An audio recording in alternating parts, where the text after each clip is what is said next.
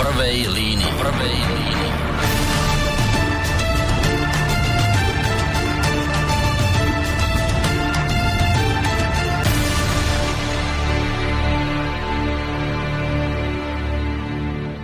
Želám vám krásny dobrý večer tu zo štúdia Slobodného vysielača. Ako iste viete, e, väčšinou sa vám prihovára o tomto čase Boris Koróni, aby zhodnotil aktuálne dianie so svojimi hostiami. Dnes bude táto relácia trochu iná. Iná v tom, že vysielame z Bratislavského štúdia, ale hlavne e, som sa pasoval do akejsi úlohy moderátora. Uh, moje meno je Michal Dobrík a dnes uh, sa vám budem prihovárať spolu s mojimi hostiami, aby sme trochu viac menej poodkryli dianie a smerovanie najstaršej politickej strany na Slovensku. Reč je o Slovenskej národnej strane, ktorá bude mať onedlho snem, na ktorom sa bude voliť predseda. Avšak skôr, ako tak urobíme, tak vám predstavím mojich dvoch hostí. Obaja sú aktuálne kandidáti na post predsedu Slovenskej národnej strany. Prvým z nich je Anton Hrnko, vítajte. No a e, ten môj druhý host je Pavol Slota. Dobrý večer. Tak, e, e, ešte treba povedať, že zapojiť sa do relácie môžete aj vy, naši poslucháči, na e-mailovej adrese studiozavináč slobodnyvysielac.sk po prípade na telefónnom čísle 0951 485 385. Skôr uh, ako ale rozvírime túto debatu o históri- histórii a smerovaní strany, určite ste si dnes všimli, teda aspoň pre mnohé médiá to bol viac menej šok, keď uh, v kauze vraždy novinára Jana Kuciaka a jeho priateľky špecializovaný súd rozhodol o oslobodení Mariana Kočnera a Aleny Žužovej.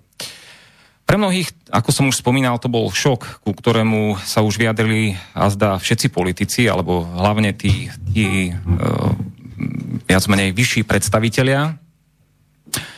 Avšak taká moja trochu rečnícká otázka znie inak. Čakali ste niečo iné? Ono, bez toho, aby som sa zastával obžalovaných, médiá už dlhodobo vlastne polujú na Kočnera a Žužovu už vopred, predtým, ako ich odsúdil samotný súd, alebo mal možnosť odsúdiť, e, zverejňovali nejaké tajné informácie z vyšetrovacích spisov a podobne. Ja teraz skúsim využiť takú príležitosť a opýtam sa mojich hostí, že čo hovoria vlastne na ten, na ten dnešný rozsudok. Pán Rnko, skúste vy. Predovšetkým treba povedať, že bolo jasné už potom, ako súd od, odložil vynesenie rozsudku na tretieho, teda o mesiac, že asi tam nie je niečo v poriadku. Treba povedať, že súd musí rozhodovať na základe faktov, na základe dôkazov a nie na základe toho, čo si myslí verejnosť, alebo čo sa verejnosti podsúva, že je pravda. Je strašne ľúto rodičov obidvoch mladých ľudí, ktorí pokladali tento rozsudok za nejakým spôsobom poškodením pamiatky detí, ale takto sa na to nemôžeme pozerať. Ja som eh, kedysi ešte v 90. rokoch bol zástupcom v jednej bezpečnostnej organizácii parlamentnej za Slovenskú republiku a tam som mal možnosť s mnohými sa stretávať a vtedy bol napríklad veľmi aktuálny terorizmus Irskej republikánskej armády. A tam bol e, predseda britského parlamentu, bezpečnostného výboru, ktorý mal na starosti aj otázku boja proti terorizmu Ira. Pýtal som sa ich, že ako to je, že či ich ako nevedia dosia, dostať predstavu, že prečo uh, to uh, majú taký dosah títo republikáni a že vlastne britská uh, spoločnosť je viac menej bezmocná. On mi povedal niečo asi v tomto duchu, že viete, my spravodajsky vieme pokryť do 24 hodín, kto dal príkaz, kto dal e, možnosť vykonať e, tento atentát, kto ho vykonal, ale pokiaľ my nemáme 100% dôkazy, že to bol tak, ako sa e, nám dostalo ze spravodajské informácie, my nemôžeme robiť žiadne zákroky, pretože by sme tým porušili právo e, na spravodlivý proces a v tomto prípade radšej e, 10 e, nepotrestaných je ako jeden nespravodlivo potrestaný, alebo teda obvinený a odsudený. A v tomto prípade takisto v starom rímskom práve platí in dubio pro re. To znamená, že ak sú pochybnosti, tak sa ide na druhú stranu. Nebol voči týmto dvom ľuďom predložený policiou ani prokurátorov žiaden nespochybniteľný dôkaz. Boli to všetko uh, veci, ktoré vyplývali z dedukcie niektorých vecí, ktoré tiež uh, mali rôznu pochybnú úroveň. Takže uh, pravdepodobne ani policia, ani prokurátora neurobila to, aby súd mohol vyniesť rozsudok. Samozrejme, e, tento proces bude pokračovať na najvyššom súde, uvidíme, ako ten rozhodne, ale spochybňovať sudcov len preto, že e, nerozhodli na základe toho, čo si myslí verejnosť, alebo čo bolo verejnosti podsunuté, že je fakt, tak e, nie je celkom správne, nie je celkom dobré. Treba jednoducho rešpektovať nezávislosť súdu a také komentáre, že je to zlyhanie súdu alebo podobne, ako vidíme napríklad pri premiérovi Matovičovi alebo pri niektorých koaličných poslancov, je nemiestné, pretože skutočne radšej nepotrestaný e, kriminálnik ako odsudený nevinný. A v tomto zmysle to rímske, že keď je pochybnosť, tak ide v prospech obžalovaného, musíme rešpektovať a ja verím, že policia bude pokračovať vo vyšetrovaní tejto kauzy a že nezostaneme len pri odsudení tých kriminálnikov, ktorí to presne vykonali, ale že sa dopatrame aj k tým a nespochybniteľne, ktorí si to objednali, lebo títo vrahovia si to neobjednali, títo len vykonali za e, nesmierne smiešne peniaze. A je to skutočne úpadok spoločnosti, keď e, je možné si niekoho najať, aby zavraždil nepohodlnú osobu. Takže v tomto zmysle treba rešpektovať súd. E, súdy nes, neskonali, ale nemôžeme dopustiť situáciu, situáciu, aká bola v 50. rokoch, keď e, noviny, závodné rady, zhromaždenie pracujúcich žiadali Klementisovú alebo Žingorovú smrť, aby e, jednoducho toto nepatrí do demokratického poriadku demokratickom poriadku rozhodujú súdy na základe dôkazov, nespochybniteľných dôkazov a len na tom môžu postaviť rozsudok. Ja mám možno takú otázku. Nemyslíte si, že povedzme tie médiá e, v televízii, najmä v televízie, e, vlastne nejakým spôsobom podsúvali nejaké informácie istých spisov, ako som spomínal v úvode. Nemyslíte si, že to bol nejakým spôsobom tlak na, na e, ľudí činných v trestnom konaní napríklad? E, ja si myslím, že e, média, nie len v tejto kauze, ale o väčšine kauz takýchto, ktoré nie sú v záujme nejakých skupín, e, zohrávajú absolútne negatívnu úlohu, dokonca až manipulatívnu, lebo oni vytvorili ten obraz kriminálnika, ktorého treba obesiť bez toho, že by ešte bol predložený jeden dôkaz. Takže v tomto zmysle e, ja sa nečudujem, že verejnosť je e, pobúrená. Média by mali skutočnosť popisovať a neju tvoriť. A naše médiá, žiaľ Bohu, nepopisujú skutočnosť, ale ju tvoria na základe určitých konkrétnych parciálnych, osobných alebo skupinových záujmov. A to je tragédia dnešnej post faktickej spoločnosti, kde fakt neznamená nič, dôležité je to, čo sa napíše, nie to, čo sa stane. A vy si pamätáte z tej histórie, vlastne, ktorú ste vy prežil, povedzme aj ako politik, že či sa takéto niečo podobné niekedy vôbec dialo? Ale áno, e, tie e, takéto nátlaky verejnosti na potrestanie to v podstate všetky totalitné režimy e, mali zavedené, hej, že treba odsúdiť e, nie na základe práva, ale na základe toho, čo si E, Pita dal. No a v 50. rokoch to bolo úplne bežné, že e, sa vlastne vytvoril nejaký kriminálny prípad a potom sa dotvorilo to tým, že novinári, a boli takí známi novinári, ako napríklad Mňačko, Špicer, alebo aj básnik Lajčiak, ktorí písali to, ako treba týchto ľudí e, popravovať, ako ich treba vešať, lebo zradili robotnickú triedu. Ale ja si myslím, že toto do demokratickej spoločnosti, ak sme skutočne demokratická spoločnosť, nepatrí a treba to jednoducho absolútne odsúdiť, že média nemôžu byť dodávateľmi dôkazov, sudcami aj katmi. Média by mali informovať o veciach. Na to sú tu iné orgány, ktoré toto majú robiť. A myslím si, že e, niektorá činnosť e, novinárov, napríklad e, tej pani z denníka N, e, vyslovene marili vyšetrovanie.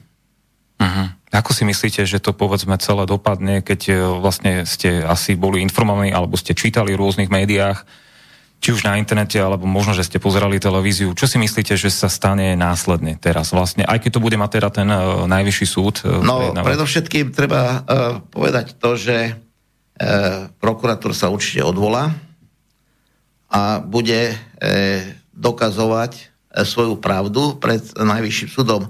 Treba povedať, že teraz už nebude môcť tie dodatočné dôkazy, ktoré údajne dal uh, teda nie údajne, ale v skutočnosti dal súdu na, ako nové dôkazy, ktoré súd neakceptoval. To znamená, že najvyšší súd bude rozhodovať o zákonnosti rozhodnutia tohto tribunálu, tohto senátu. Takže e, treba vidieť asi to, že e, najvyšší súd bude musieť rozhodnúť v zákona a verím, že to bude v zákona, nie v zmysle želania Eh, nabudenej masy, ktorá chce vidieť krv.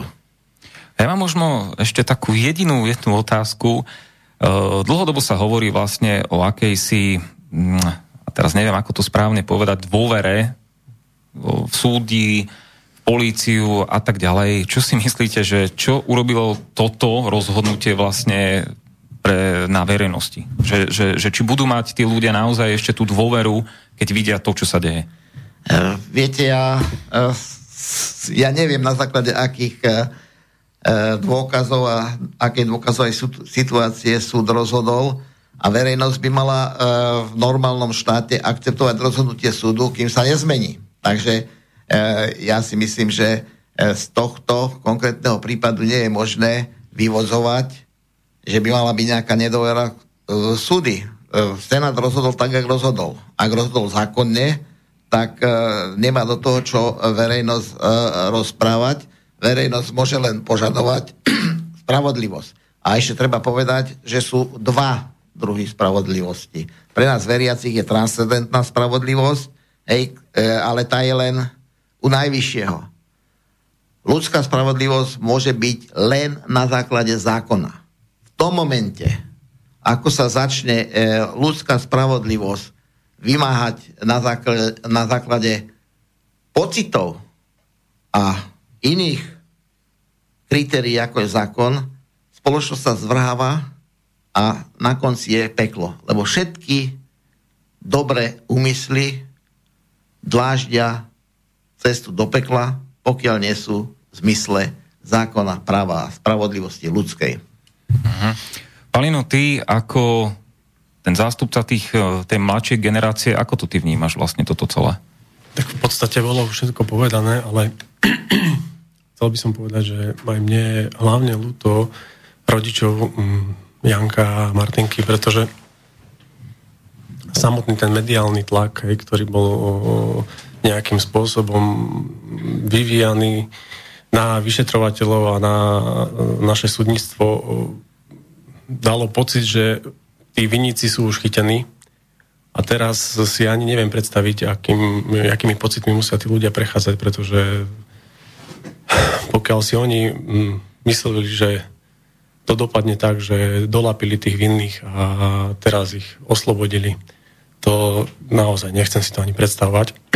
Ale na druhú stranu, tak ako povedal pán Hrnko, žijeme v demokratickej spoločnosti a uh, existuje nejaká prezumcia neviny a nemôžeme, tak ako aj povedal jeden z tých najväčších odborníkov našeho trestného práva, pán Arabin, mm, pred, myslím, že pred mesiacom alebo pred mesiacom a pol, že to takto dopadne. Takže ja som ani nečakal, že, že lebo pohybujem sa v, prostredí, kde sa hovorilo otvorene o tom, že tie uh, sú nepriame, tie dôkazy sú nepriame. A na základe nepriamých dôkazov nemôžu niekoho odsúdiť už pomaličky na trest smrti. Hej. Takže uh-huh. ja viem, že e, spoločnosť je teraz nastavená tak, že je taká nejaká nedôvera, nedôvera voči systému. Ľudia nedôverujú ani súdnictvu a Eh, teraz eh, určite sa znesie obrovská vlna nesúhlasu a bude sa poukazovať na to, aký je, je, je Kočtener manipulátor a na koho všetkého môže mať informácie, ale um, ja dúfam, že to tak není. Uh-huh. Pán Hrnko, vy ste? Ja by som chcel povedať jednu vec, že my si nemôžeme odmyslieť skutočnosť, že e, súdy prokurátora, policia a všetko ostatné budú iné, aká je spoločnosť. V podstate e, spoločnosť celku je dnes taká, aká je a ja osobne si myslím a predpokladám, že po tých zásahoch, ktoré sa udiali v súdnictve, kde sa odhalili aj tie čierne ovce alebo čierne vrany a biele vrany medzi sudcami, ktorí E, nekonali v zmysle zákona, ale podľa všelijakých iných kritérií, že žiaden senát v takto ostro sledovanej kauze by si nedovolil vyniesť rozsudok na základe nejakých podsunutých zámerov a podsunutých e, alebo nejakých e, iných ako právnych noriem. Žiaľ Bohu, asi v tomto momente je nedostatok na strane prokuratúry a policie, ktorá nedokázala zabezpečiť také dôkazy, nespochybniteľné dôkazy, ktoré by súd, senát mohol akceptovať na prijatie verdiktu vinný. A som som hovoril, že keď e, nemôže súd odsúdiť niekoho na základe dôkazov, že je vinný, tak v princípe je nevinný, aj keď skutočnosti vinný môže byť. Dokonca v niektorých súdnych princípoch je tak, že aj e, mnohí e, ťažkí zločinci sa vyvinili tým, že nedokázali e, im dokázať ich previnenia a potom už následne, keď bol raz z toho, z toho skutku oslobodený, už ho druhýkrát nemohli postaviť alebo nemôžu postaviť pred súd. Takže v tomto spravodlivosť je ľudská. Nemôžeme si myslieť, že tá spravodlivosť bude iná, alebo že bude taká, ako si my myslíme, lebo my nemusíme vedieť pravdu. Uh-huh. To znamená, že to mám pochopiť tak, že vlastne v tak ostro sledovanej kauze... Tam, Nepredpokladám, tam... že títo sudcovia by si dovolili rozhodnúť mimo uh-huh. zákona. To znamená, že vlastne aj ľudia sa musia pripraviť na to, že vlastne, že to rozhodnutie je správne, eventuálne. Na základe predložených áno, áno, dôkazov. Tak, tak, tak. Nie na základe, či sú vinní alebo nevinní. Tých, práve tých dôkazov, lebo sú vlastne, dôkazov. E, keď ich e, bez e, žalobcu nie sudcu. To znamená, keď žalobca nedal dobrý dôkaz, sudca nemôže odsúdiť. Tak je. To je základ rímskeho práva a to je základ civilizovaného súdnictva. Mne tak napadá otázka, e, vlastne keď sa toto celé stalo, tá vražda, čo to vo vás vyvolalo? Toto je taká, taká vec, ktorú som ja málo kedy dávam takúto otázku, pretože niektorí boli nahnevaní, Uh, mňa to zastihlo, tuším, ja som tú informáciu dostal náhodou a ja som najprv ani neveril tomu, že čo sa vlastne stalo. A tak sa skúsim vás opýtať, že čo to vo vás vyvolalo vlastne? No v každom prípade e, e, vražda dvoch mladých ľudí je strašný čin, vražda e, za to, že niekto píše a snaží sa e, hľadať pravdu, možno hľadal iným smerom a možno aj ne, nerobil pravdu, ale e, takáto vražda vždy vyvolá veľké otázniky a ten základný základný problém alebo základná otázka je kuj bono, mm. kuj prodest. Mm. Kto mal z tejto vraždy prospech? A potom možno sa nám niektoré veci a niektoré obvinenia v tejto súvislosti zdajú také čutné a nepochopiteľné, ale hovorím, ja nie som ani vyšetrovateľ, ani prokurátor a už vôbec by som nechcel byť sudcom. Mm-hmm. Palino, ty si chcel? Tak Ja som bol v prvom rade šokovaný. Bola to strašne smutná udalosť a mňa hlavne mrzí to, že tá smrť tých mladých ľudí bola zneužitá potom neskôr na mm, takú akúsi politickú kampaň alebo proti tedajšej vláde, čo sa vôbec nehodilo. Hej. A tak ako povedal pán Henko, tam treba naozaj hľadať tú zaujímavú skupinu alebo toho človeka, ktorý z toho niečo mal. Prečo by to, prečo by to robil? Lebo... Ono, o tomto už písalo aj veľa médií, aj v zahraničí boli z toho šokovaní a práve preto ma to zaujímalo, že čo to vo vás zanechalo. Dobre, túto tému na teraz necháme tak. E, my si zahráme pesničku a e, budeme sa venovať teda histórii Slovenskej národnej strany a jej budúcnosti.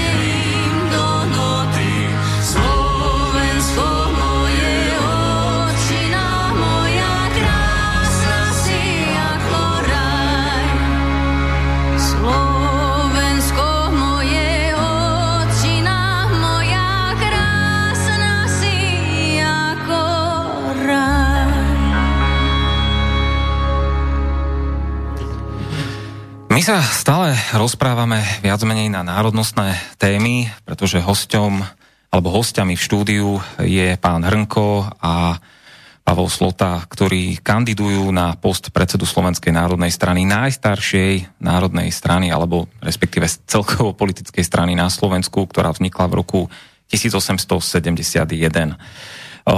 Ja si spomínam, niekedy si pán učiteľ Slovenčiny, pán Babík na základnej škole v Žiline kde som chodil teda do školy, hovorieval jednu takú zaujímavú vec. Vážte si to, že ste Slováci a byte sa, pokiaľ vám budú sily stačiť.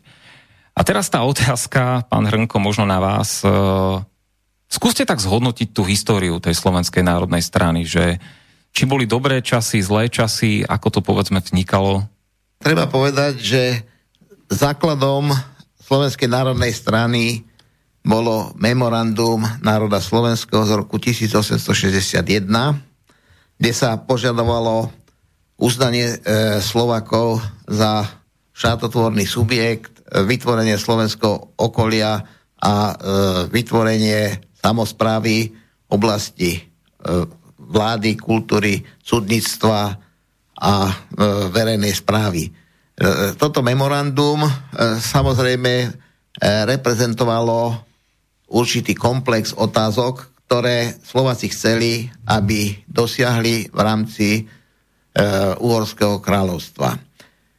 Keďže Maďari sa postavili proti e, tomuto princípu e, autonómie slovenskej v rámci Uhorska, tak e, politické spektrum Slovakov sa rozdelilo na tzv. starú školu a novú školu. Stará škola Slovenska to boli Urban Francisci, Daxner a tak ďalej. Nová škola bola napríklad e, Dusarov, e, potom e, zárecký podnikateľ, napríklad aj literát, dramatik Jan Palárik a druhý. A tí sa snažili dohodnúť Maďarmi na kultúrnej autonómii bez štátoprávneho prvku po vyrovnaní a začiatku maďarizácie e, nová škola e, prestávala mať e, nejaký vplyv a presadzovala sa táto stará škola a bolo treba e, pripraviť organizačný prvok taký, ktorý by zodpovedal uhorskému právu pre voľby do uhorského snemu, pretože tie voľby neboli vždy úspešné. Niekedy z novej školy dvaja, traja boli zvolení e, zo starej školy obyčajne e, málo kto a malo kedy. No tak roku 1871 stará škola vytvorila tzv. volebný výbor, čo bolo vlastne založenie Slovenskej národnej strany. Nemôžeme si tú stranu predstavovať ako nejaké masové členstvo, ale ako skupiny ľudí, ktoré na danej oblasti v danom volebnom obvode pripravovali voľby. V Uhorsku boli voľby do jednomandatových volebných obvodoch a, obvodov a e, volilo sa vtedy verejne, teda bez e, tajnej voľby. E, každý e, voliteľ musel prísť e, e, pred e, komisiu, ktorá sa ho opýtala, koho chce voliť a on musel povedať, že volím toho a toho, takže to bolo veľmi zložité a pritom sa používal brachiálna moc, takže obyčajne vždy vyhrávali títo vládni kandidáti. A najmä po roku 1875, keď eh, maďarská uhorská vláda zakázala Maticu Slovensku i zavrela slovenské gymnázia, tak Slovenská národná strana sa dostala do takého uh, ťažkého stavu a uh, vyhlasila volebnú pasivitu, takže sa na voľbách nezúčastňovala, pretože tie voľby stali obrovské peniaze, to sa podplacalo, sa museli voliči krmiť, dovážať a tak ďalej. No a e, voli, voličov bolo len 6%. V Uhorsku až do roku 1910, kedy boli posledné voľby, nikdy nevolilo viac ako 6% obyvateľstva. Takže to bola malá skupina, ktorá sa dala ľahko ovplyvniť, ľahko kúpiť, ľahko predať. Takže e, tie e, scény z reštaurácie, jak si pamätáte, tak tie boli e, až do zaniku Uhorska úplne bežné. Pardon. No ale v 90. rokoch e, sa e, začala presadzovať e, nová mladá katolická inteligencia, ktorej predstaviteľom bol najmä Andrej Hlinka, Oswald, Juriga, Tománek a ďalší, e, ktorí vlastne vyťahli e, Slovenskú národnú stranu z pasivity a začali už sa dostávať slovenskí poslanci do Úrského snemu, hoci podľa počtu obyvateľov by v tom sneme mali mať okolo 60 mandátov.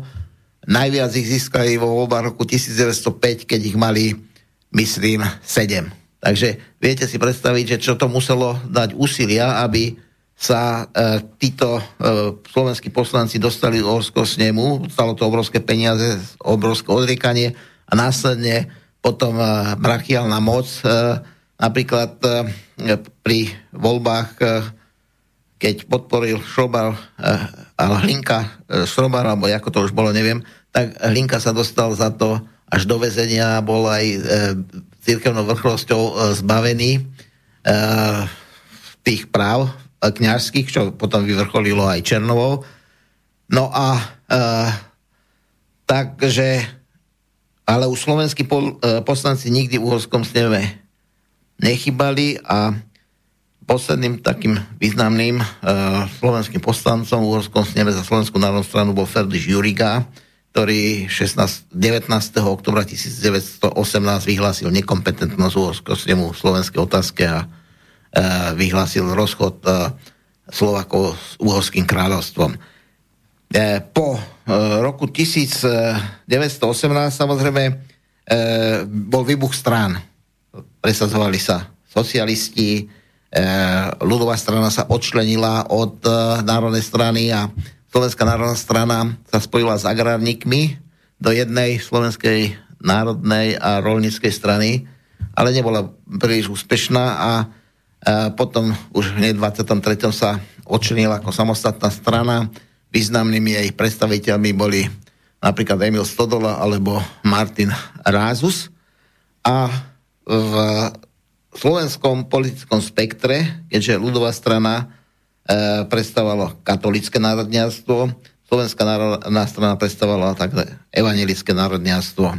A takto ona e, dos, dosiahla jedno, jedno až dvoch poslancov do Národného zhromaždenia. A to tiež neboli také celkom demokratické voľby, ako si to predstavujeme dnes, pretože e, vtedy sa zase manipulovalo s tzv. volebnými číslami. Volebné číslo bolo to, že boli vytvorené volebné kraje a napríklad v Prahe stačilo na jeden mandát okolo 15 tisíc voličov, na Slovensku 50 až 60 tisíc voličov a na podkarpatskej Rusi až 80 tisíc voličov na jeden mandát. To znamená, že zo Slovenska sa nikdy nedostalo do národného zhromaždenia toľko slovenských poslancov, koľko by sa e, tam malo, keby boli jednotné. A napríklad v roku 35 e, najväčším počet hlasov e, získala sudetremecká strana, bola najsilnejšou, čo sa týka počtu hlasov, ale tie volebné mandáty boli aj tak, že tých juhočeských alebo tých sudeských krajoch pod, bolo treba viac uh-huh. hlasov, takže ne, e, počov mandátov nemali najviac. Najviac mali zás agrárnici. Takže v tomto zmysle Slovenská národná strana reprezentovala takú, takéto zdravé intelektuálske e, zázemie slovenského národného Potom prišiel rok 38 a E, prišla autonómia, no a ľudová strana chcela koncentrovať e, všetky politické strany do e, jedného subjektu, ale národňári si mysleli, že keďže sú najstaršou politickou stranou a že majú rovnaké zásluhy na autonómii ako aj ľudáci, tak z počiatku odmietli vstúpiť, vstúpiť do ľudovej strany. Na chvíľu bola národná strana zakázaná, potom sa zase dohodli a e, vstúpili do tej e, linkovej slovenskej ľudovej strany, strany na, Slovenskej národnej jednoty. Hoci tam tvorili samostatnú skupinu a e, ich e, denník Národné noviny, ktorý vychádzal v Martine, bol do značnej miery e, taký e, trošku opozičný vo vzťahu tej katolickej e, väčšine, ktorú reprezentoval Slovák alebo Slovenská pravda, potom tých, tých radikálov uh, gardista, teda časopis, aby ne, nemyslím ako nejaký ko... Po, uh, uh, veľa národniarov sa zapojilo do Slovenského národného povstania. A mysleli si, že po 45. roku sa Slovenská národná strana obnoví, ale keďže mala uh, národný program a národniarstvo v svojej podstate, tak uh, Beneža vlastne táto kamarila okolo neho a aj komunisti už nedovolili Slovenskú národnú stranu obnoviť. Slovenská národná strana bola obnovená až jej činnosť z roku 1990, ale už na trošku iných princípoch. Keď si na to spomínam, mal som, myslím, číslo 8 pri zakladaní Slovenskej národnej strany a najskôr sa vytvorilo Bratislavské ústredie a začali sme vlastne sa rozširovať do oblasti a potom prišiel niekedy v apríli, alebo v apríli myslím, zložili celá veľká skupina na čele s Janom Slotom, ktorá mala už založenú svoju slovenskú nacionalistickú stranu, ale tak sme ich presvedčili, aby e, to e, zruš, zrušili a vlastne vplynuli do Slovenskej národnej strany. Slovenská národná strana e, bola suverenistická, to znamená, že od začiatku E, požadovalo, aby Slovensko bolo suverenné a po tých známych, e, to si už mnohí mladí ľudia nepamätajú, tzv. haluškovej afére, keď sa prijal nový kompetenčný zákon, ktorý ani v náznakoch neodstránil to, čo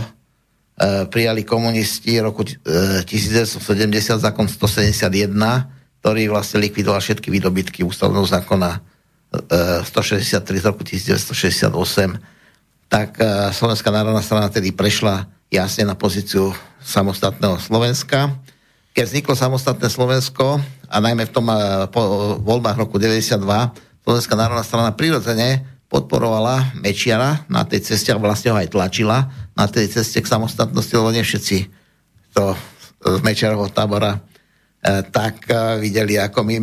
Podľa môjho názoru alebo podľa mojich, e, mojej skúsenosti najväčším národňárom HZDS bol Michal Kovač a pravdepodobne aj preto Kočne zatiahol jeho syna do toho podvodu, aby dezavoval tohto človeka, ktorý bol skutočný srdcom e, národnár e, Slovák a Grepa e, mal to jeho, to jeho presvedčenie, že Slovensko e, má byť samostatné, vyplývalo z jeho poznania finančných a ekonomických tokov vtedajšia federácia znalostí, že to takto ďalej nemôže fungovať.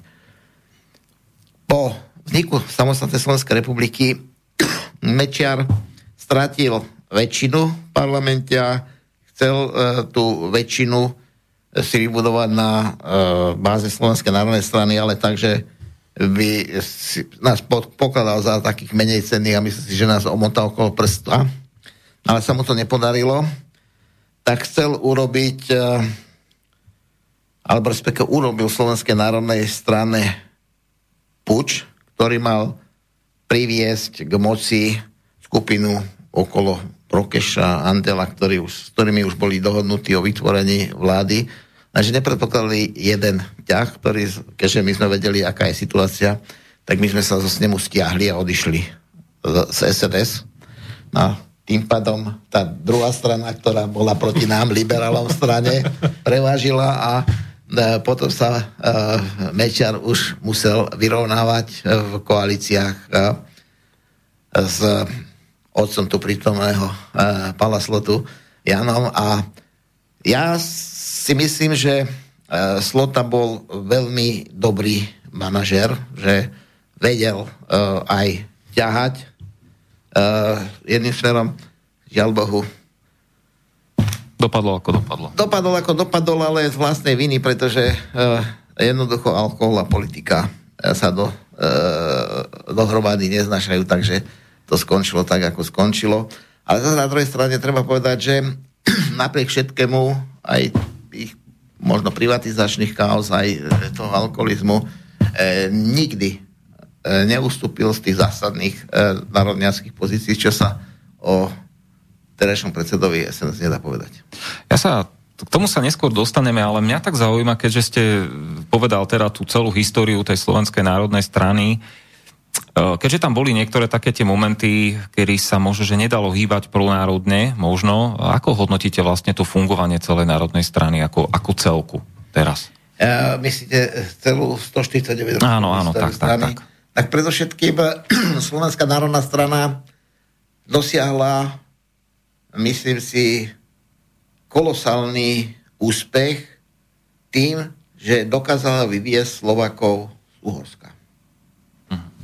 Hej, a myslím si, že e, táto e, jej zásluha je neopominutelná a že e, jednoducho e, na tejto myšlienke, na tom národňarstve čisto, pretože tí ľudia, ktorí pracovali pre Slovenskú národnú stranu v Uhorsku, nikdy nemohli e, očakávať, že z toho budú mať nejaké veľké profity.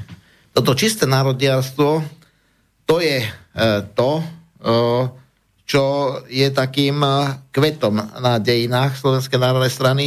Potom e, aj to intelektuálne národňarstvo Emila Stodulu a Martina Razusa, to je tiež e, ako také, že na tom treba nadvezovať. A potom e, treba vidieť, e, že e, aj v tých prvých e, rokoch e, Slovenskej národnej strany väčšina e, tých ľudí e, bola zapalených, vlast, e, zapalených vlastencov, ale no dostali sme sa do toho, e, do toho, že nie všetci boli takí, že ich e, e dár nezviedol, no a mnohí z tých vlastnencov zrazu e, zistili, že by mohli byť aj vlastníci a tam sa to niekde začalo krížiť a e, napriek tomu si myslím, že e, tá privatizácia na Slovensku, Česku, Maďarsku, Polsku, ale aj vo východnom Nemecku, ani tam to nebolo lepšie.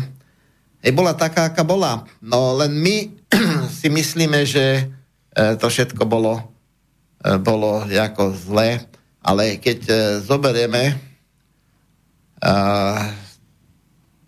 dajme tomu Mečarovskú privatizáciu a Zurindovskú privatizáciu, tak e, ja by som to klasifikoval tak, že Mečiarov, o Mečiarovcoch môžeme povedať, že ten zobral ten podnik, ten zobral ten podnik, ten vytunoval ten podnik, hej, takže sú to konkrétni ľudia, ktorí konkrétne nejak zbohatli, ale o Zurindovej, Zurindovskej privatizácii môžem povedať, že Zurinda ukradol národu slovenskému budúcnosť, pretože to, akým on spôsobom vytuneloval do zahraničia strategické podniky, tak to nemá obdobu, to nemá obdobu v žiadnej krajine. Ani v Polsku, ani v Maďarsku, ani v Česku. No, ja sa obratím teraz na Polina. Ano. Ako ty hodnotíš vlastne to fungovanie tvojho otca v Národnej strane? V Slovenskej národnej strane. Lebo ty si, vieš, ako Skús to tak opísať. Ja, ja viem, že je to taká osobná otázka, ale skús to nejak tak zhodnotiť, lebo pán Hrnko hovorí, že vlastne on tú stran, stranu vlastne aj zviditeľný a nejakým spôsobom po, povnesol na takú, z môjho pohľadu, takú inú úroveň a ja to vnímam tiež, že bol taký národný, ja neviem, taký... Živelne národný. nejak tak. On bojoval vlastne za veľa vecí, ktoré ja... E, hovorím, ja som bol od malička vychovaný nejak tak, že si chráni to svoje, to slovenské. A vlastne on to robil za všetkých, aj keď teda nie je možno niekedy tak, ako by sa možno patrilo, ale robil to. A dneska sa to nejako vytratilo. Ako to ty hodnotíš? Tak eh, to je skôr taká nejak na oca, že... Ale, ale ja poviem jednu vec. Ja tiež nie som typ človeka, ktorý proste veľa rozpráva a nič nepovie a nemám rád ani mm, politikov, ktorí proste sú jak hužovky a vedia rozprávať 15 minút o ničom.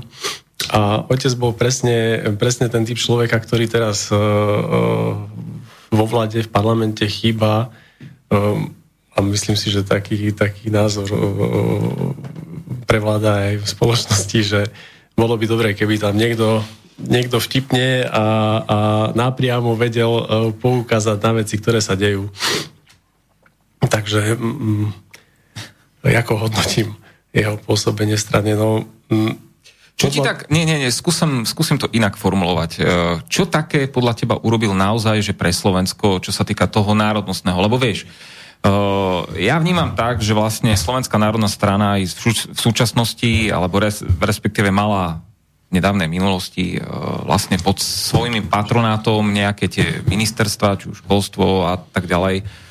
A nejak sa mi tam vytráca takéto, vieš, e, kde, kde by tých žiakov aj učili nejak to školstvo zveľaďovať. Veď za posledné roky, čo si aj ja všímam a veľa tých mojich kamarátov, ktorí sú už teraz učiteľia, hovorí, že vlastne aj to školstvo sa nejako kvázi zdecimovalo, ja to inak povedať neviem. Takže ako, ako to ty povedzme vnímaš? Ja viem, že tie jeho slávne výroky, ktoré si určite každý pamätá, Ale ako ono to malo svojím spôsobom teraz odstupom času nejakú tú silu, lebo uh, ja neviem, ja osobne vnímam aj to, a teraz tu nechcem otvárať nejakú tú kvázi tú maďarskú otázku a podobne, ale mňa ako Slováka celkom zaraža, že tie dvojazyčné, treba ste tabule tých obcí a podobne, sú už prizvolené, kde to predtým skoro vôbec nebolo. Ja neviem, ja som aj spomínal treba, keď sme sa spolu rozprávali, Eh, že mám kamarátku, ktorá v podstate je síce narodená v Maďarsku, má tu ale deti, chcela ich dať do slovenskej školy a nemohla, pretože nikde nezobrali. To sú v podstate iba školy, kde sa učí ten jazyk maďarský a slovenčina je ako keby na druhej koleji, trebas. Tak ako to ty celé, povedzme, hodnotíš, že, že, že ak ste sa teda doma rozprávali aj o tom niekedy, lebo ja toto vnímam ako, ako každý rodič by si mal svoje chrániť tiež deti a nejak ich viesť. A toto nejakým spôsobom, ja neviem, či to chýba, alebo je, nie, nie, niekde asi chýba.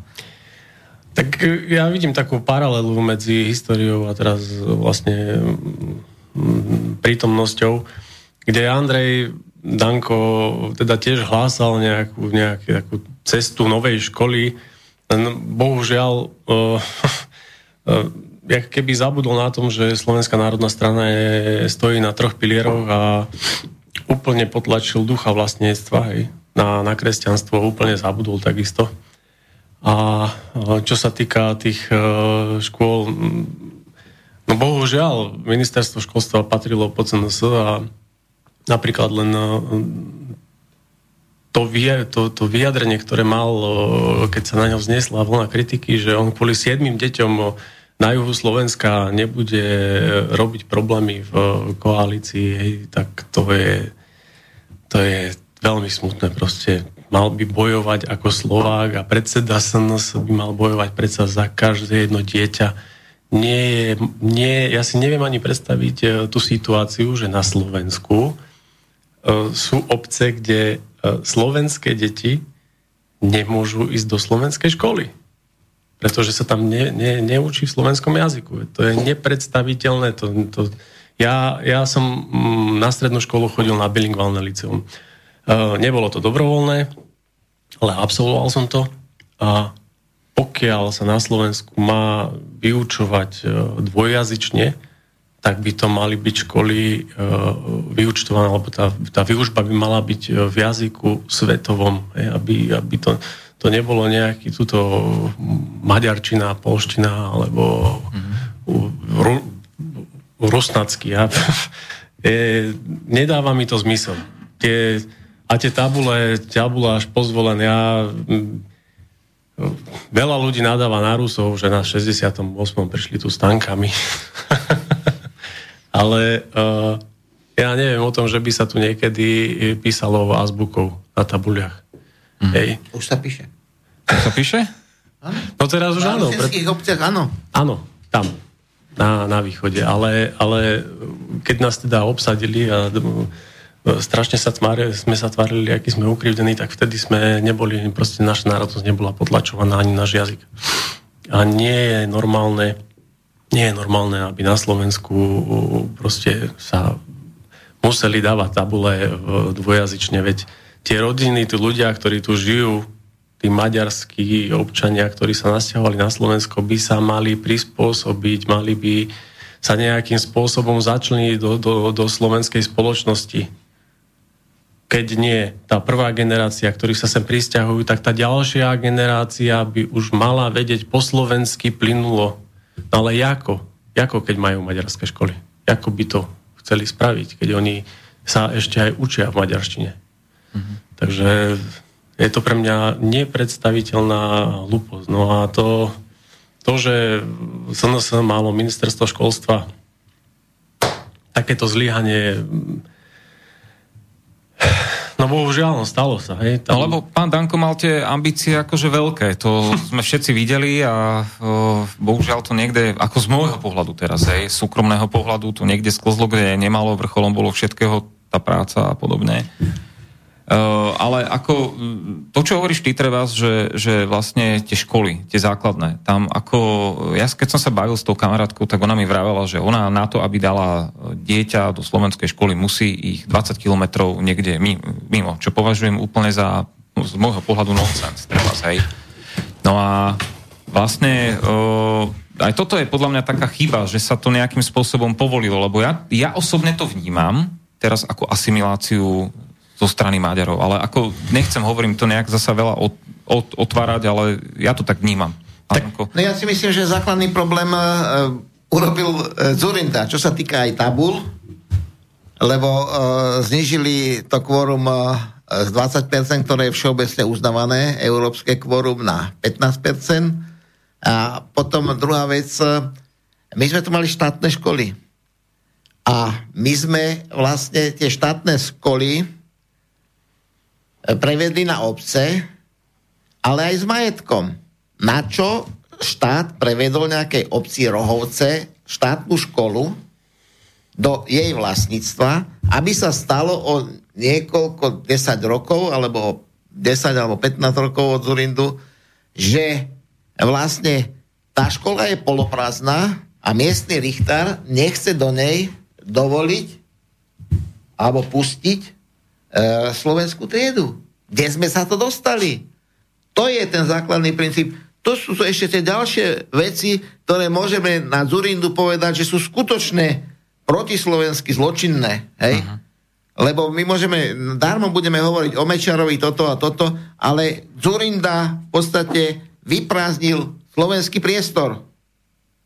A to je... E, a tá ministerka e, Lubiová robila ho, všetko, ale e, zákon ju ne, nedo, e, nedovolil jej to, aby urobila to, čo chcela. Tak ja som tedy navrhoval, že urobiť znova to isté, čo sa urobilo predtým, poštátniť tie školy, opäť ich dať do, e, do štátnych rúk a jednoducho, keď to nejde takým spôsobom, že obec nie je ochotná dať svojim deťom vzdelanie ich materinskom jazyku, tak jej tú školu treba zobrať. Tak tam oni operujú tým, že nevedia naplniť nejakým spôsobom počet hej detí, Aha. ale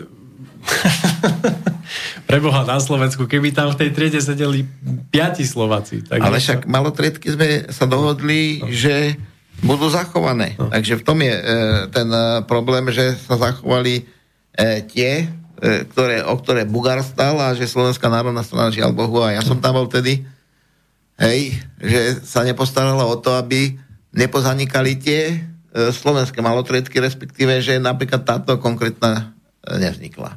A to, to, je, to je zložité. Ja si osobne myslím, že školstvo malo zostať v rukách štátu a tie všetky problémy, ktoré vznikajú aj tým, že e, vlastne na slovenských školách vidie niekto za daňové poplatky, respektíve za daňové peniaze slovenských danovníkov vyjde slovenskú školu a nakoniec nevie plynulo komunikovať v slovenskom jazyku, tak to je skutočne uh-huh. ako prísne a...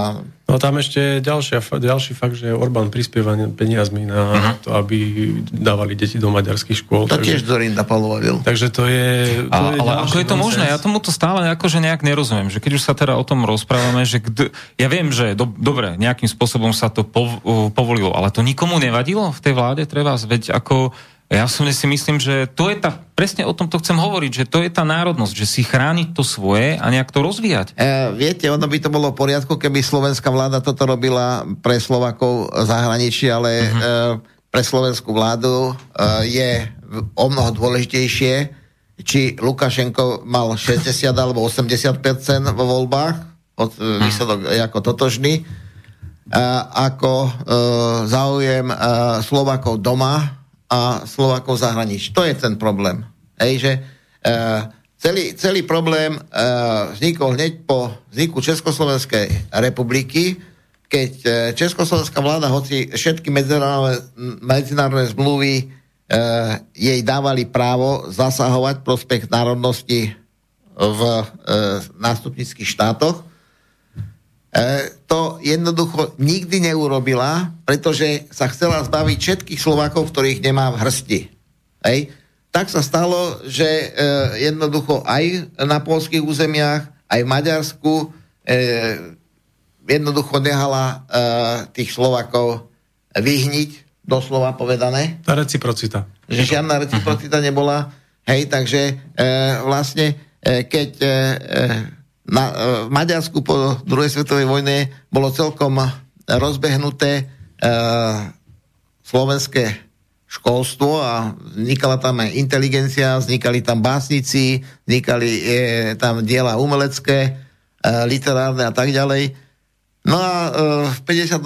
myslím to bolo, Maďari tieto školy e, jednoducho zrušili, lebo to boli také školy, aké sú dnes na, e, maďarské školy na Slovensku, že sa tam učilo v slovenčine a maďarčina sa tam učila ako e, e, jazyk ďalší. E, kdežto e, potom urobili tak, že vlastne všetko sa zrušilo a iba Slovenčina sa tam učila a dnes učia, máte slovenskú školu a e, je tam zo pár detičiek, ktoré Lámanov vie po slovensky. Takže to je všetko dôsledkom, dôsledok toho, že to Česko-Slovensko, ktoré tu stále niekto chce oslavovať, jednoducho voči Slovakom bolo macožské. Tu ich chcelo asimilovať a vonku sa ich chcelo zbaviť, aby nemohli byť Slováci. Uh, inak ako teraz mi nápada, že aj vysoké školy vlastne, veď uh, kedy sú boli prestížne, ktoré sa, kde sa naozaj tí študenti snažili niečo na, naučiť a školy sa snažili vychovávať. V dnešnej dobe to vnímame zasa opačne, lebo zasa tam vznikli nejaké je také kauzy. No, to je to biznis, je to biznis. no dobre, ale... Viete, ale... ako... Uh, za bývalého režimu, ktorý je tak preklínaný a ostrakizovaný, boli smerné čísla. Archeológia sa učila v Bratislave a myslím Prešov alebo Košiciach. Hej? A v Bratislave dostali na rok zmené číslo 10 a v Prešove 10 a nevždy každý rok sa otvorila. Lebo bolo treba toľko archeológov. Dnes má každá vysoká škola, ktorá e, sídli v nejakej skalici alebo podobne, katedru archeológie a ročné sa vychováva za štátne peniaze, lebo všetky tie školy dostávajú za to štátne peniaze. 500-600 archeológov, 1200, 1300 politologov.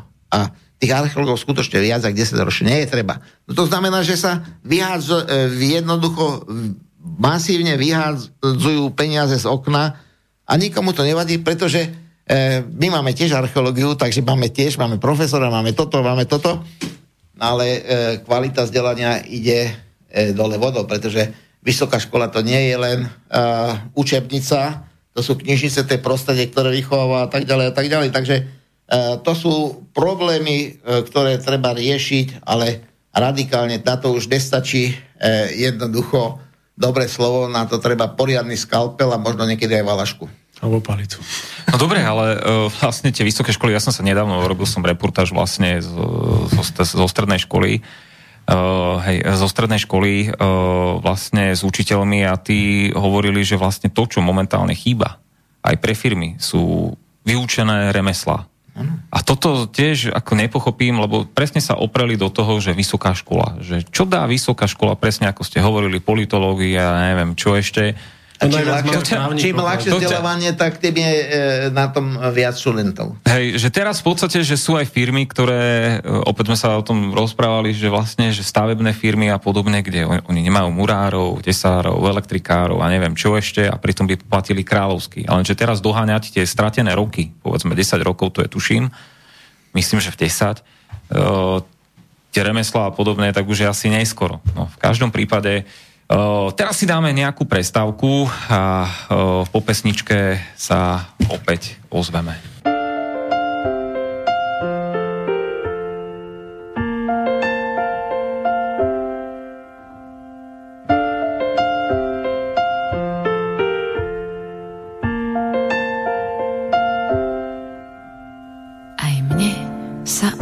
Rozplynú obrazy do blízka hľadám jedinú pravdu javiska.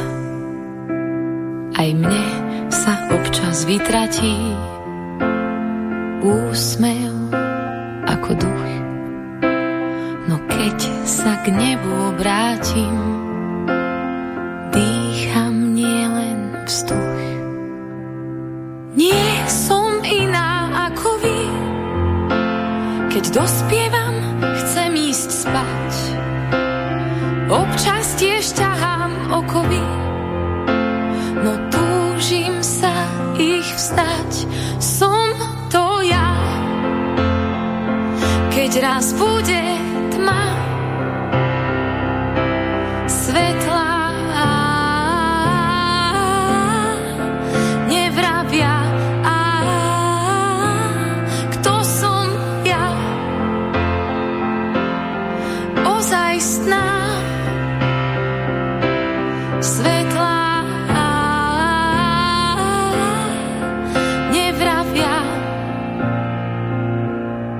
kto som ja.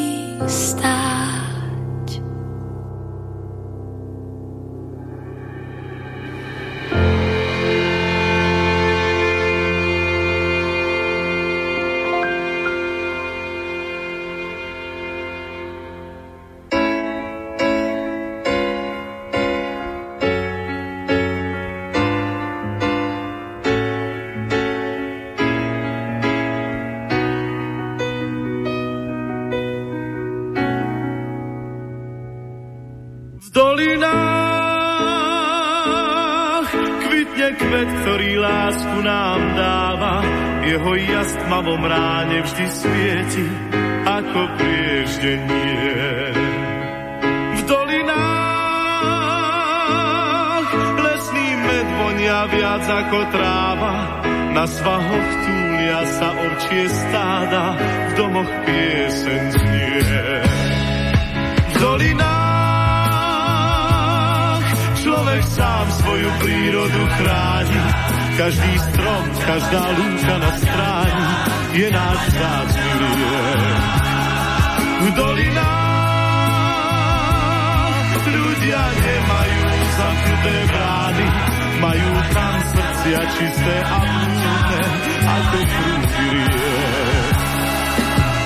Je to kraj, kde prísne štíty hôr, teplo dolín múdro strážia, pokým slnka ľud zazvoní na jarné zvonce ovčích stát. Je to kraj, kde ráno vstáva skôr, kde sa drevo z hory tížko zváža. Je to Slovensko čarovné hrdé, mám ho rád. V dolinách kvitne kvet, ktorý lásku nám dáva. Jeho jas v tmavom ráne vždy svieti ako prieždenie. V dolinách lesný med vonia viac ako tráva, na svahoch túlia sa ovčie stáda, v domoch piesen znie. V dolinách človek sám svoju prírodu chráni, každý strom, každá lúka na stráni je náš vzácný V dolinách ľudia nemajú zamknuté brány, majú tam srdcia čisté a prúdne, ako prúdy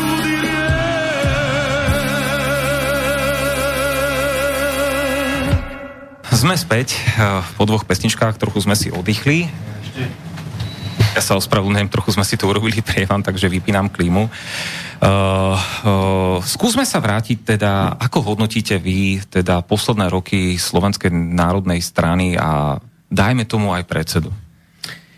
E, musím teda povedať, že e, Andrej Danko e, vzbudil veľa nádejí, že politika sa dá robiť aj ináč, že politika sa môže robiť slušne, hrdo a odborne. A musím povedať aj to, že ma presvedčil, uveril som mu, že e, to myslí vážne, hoci e, niektoré jeho veci, ktoré e, súviseli s kolektívnym e, vedením strany, sa mi nepačilo hneď, jak ma presvedčil, lebo ma dnes Andrej Danko hovorí, že všetko mi dal, všetko mi vyslal. Nie. Ja som urobil Slovenskú národnú stranu, aby on sa mohol stať nej predsedom. A on ma povolal, aby som mu uh, potvrdil jeho pozíciu. A ja som približne 3 čtvrte roka odolával a nechcel som uh, sa vrátiť do politiky, lebo predsa už som 16 rokov odtal bol preč, ale čo som sa hneď dostal uh, s tým do konfliktu, to je to, že som požadoval, aby strana uh, sa riadila kolektívne najskôr, že pred voľbami, že teraz to nejde a po voľbách už nemal vôbec záujem s nikým rozprávať. Všetko si riadil sám. Na všetky nápady prichádzal sám a my sme len uh, žásli, ako niektoré nápady vyzneli a vypálili. No a treba povedať, že niektoré veci, keby som len trošku opýtal, by mohli vyzerať úplne ináč, lebo by sme mu určite odporučili, aby išiel boskovať výložky Hej. Takto v žiadnom prípade. No a dodnes neviem, lebo e, Slovenská národná strana skutočne urobila veľa pre ľudí, ale to, čo Slovenská národná strana urobila, to uh, robili väčšia sociálne, uh, sociálne orientované strany socialisti. A aj keď sme to my presadili, všetko to nakoniec prišlo na vrú smeru, lebo smer to mal v programe. A my sme to uh, v programe mali len okrajovo a my sme mali iné hodnoty, pre ktoré nás ľudia volili. A tie, myslím si, aj a najmä vďaka Andrejovi Dankovi e, sa nedostali e, na Bože svetlo. A keď sme sa ich doma domáhali, tak sme e, naražali na tvrdý odpor a to ja som to aj napísal a je to aj skutočnosť. On sa so svojím úzkým vedením strany málo kedy radil a jeho hlavnými poradcami boli Bela Bugár a Martin Gováč. S nimi všetko dohovorili a čo som nepochopil, a to bola tá základná chyba, ktorá nás dostala do def- definitívnej defenzívy, tak to bolo zrušenie Mečiarových amnestí. Ja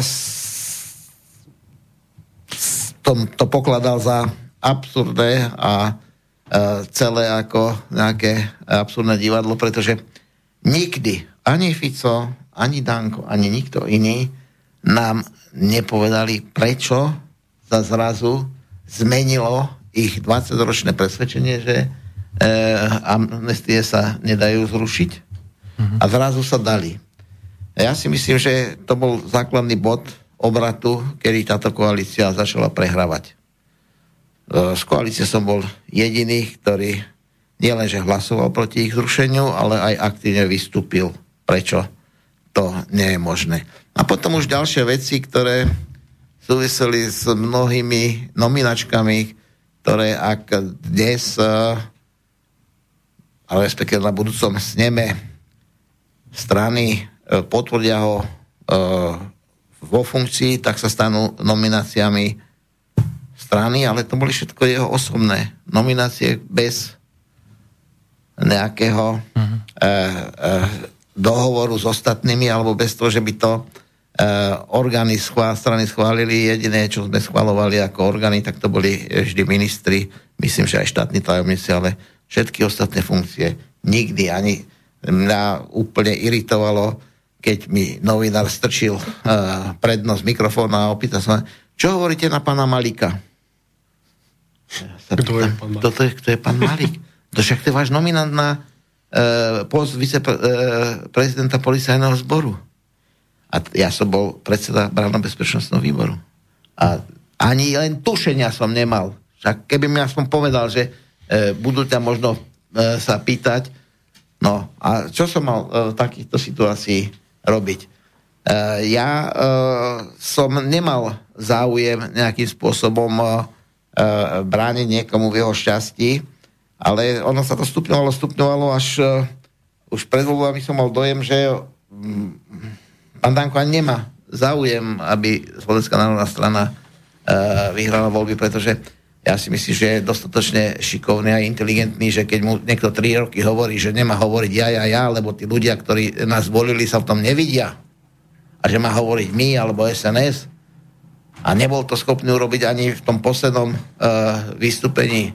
Alebo keď sme mu hovorili, že už sa vykašli na tých kotlebovcov, čo oni nedokážu urobiť, hej, ale hovor o tom, čo Slovenská národná strana núka voličov a aj na tom poslednom len vrtal do, do Kotlebu, ako ho v Rusku nechcú. Aké by bolo dôležité, či v Rusku chcú Kotlebu alebo nechcú Kotlebu.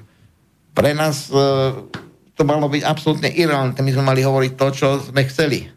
No a viete, a tie posledné niektoré napady e, dva týždne potom, keď už všetci mali zaplatené diálničné známky a týždeň pred voľbami e, bez toho, že by sa vôbec s niekým e, radil, vyrokoval s tým, že Slovenská národná strana chce zrušiť diálničné známky, no tak nám v podstate ľudia, odborníci, ktorí vyhodnocovali kampaň, povedali, že keby Andrej Danko dva mesiace nič nehovoril, tak by si sa možno do parlamentu dostali, ale takto e, je to jednoznačne takýmto spôsobom.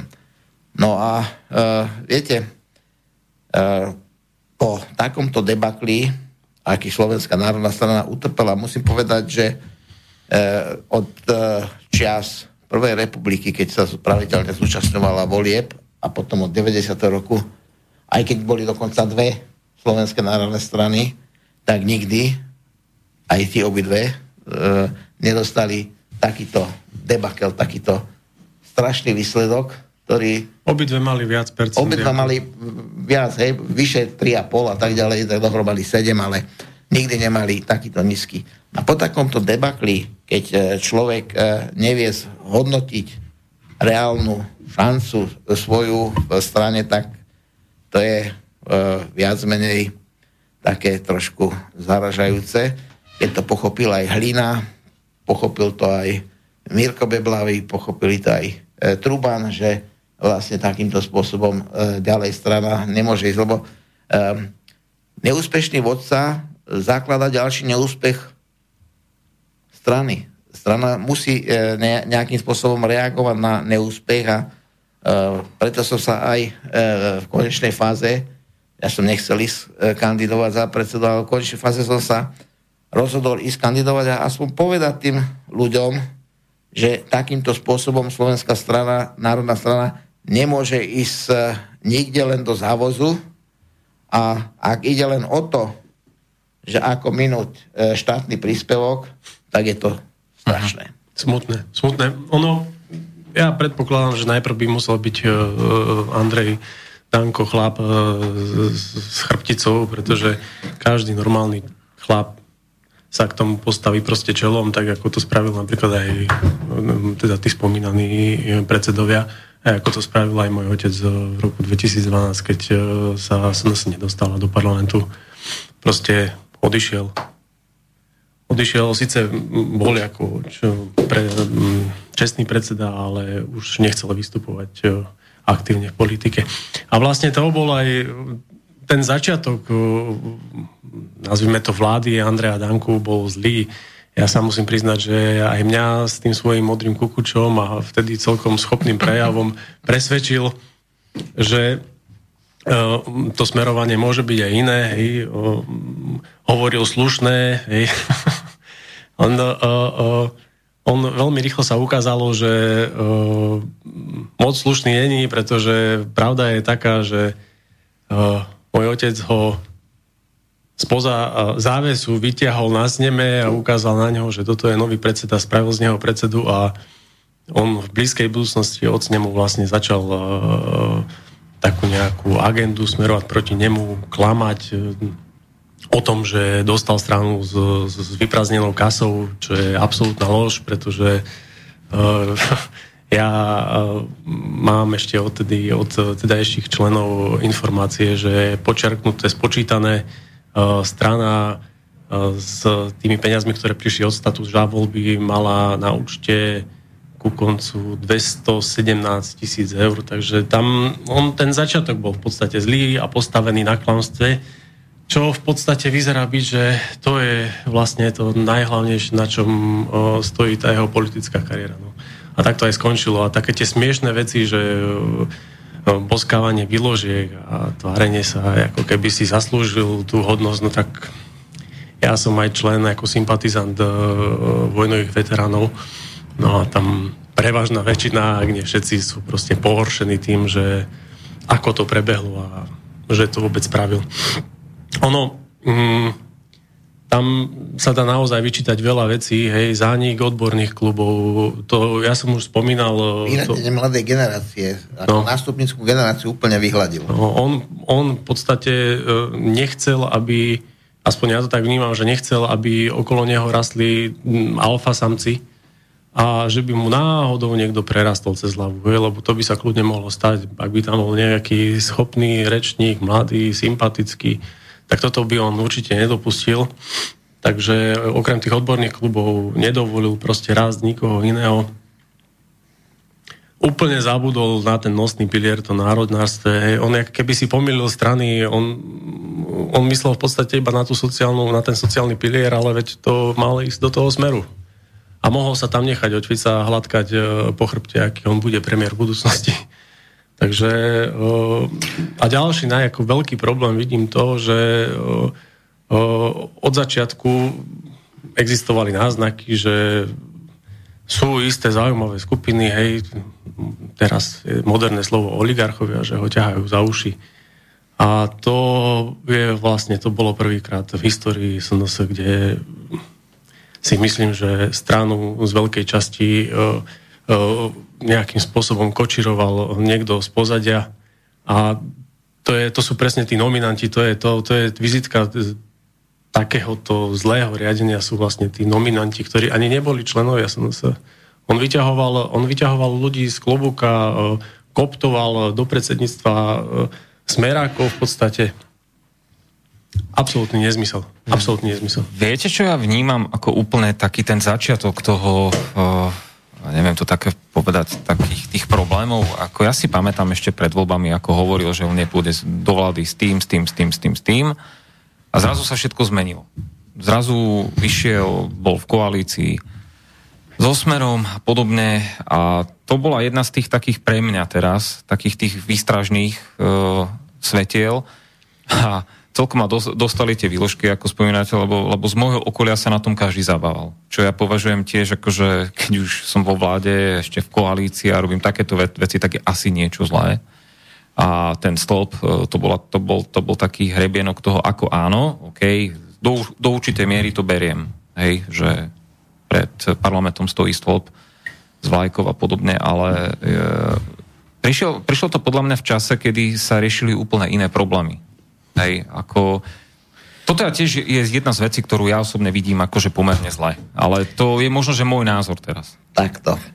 E, politika je umenie možného. E, Slovensko stalo pred e, e, predsedníctvom. E, nemohlo si dovoliť nejakým spôsobom nestabilitu a ja osobne nevidím nič zlého na tom, že vznikla koalícia, ktorá vznikla pretože iná koalícia e, bola viac menej nemožná, aby bola e, funkčná. E, problém bol v tom, že v koalícii e, bol smer, ktorý mal e, sociálne problémy a potom problémy e, so svojimi nominantmi. Hej. Problém bol e, Bugár, ktorý e, síce slúbil všetko, čo, e, že nebudú otvárať.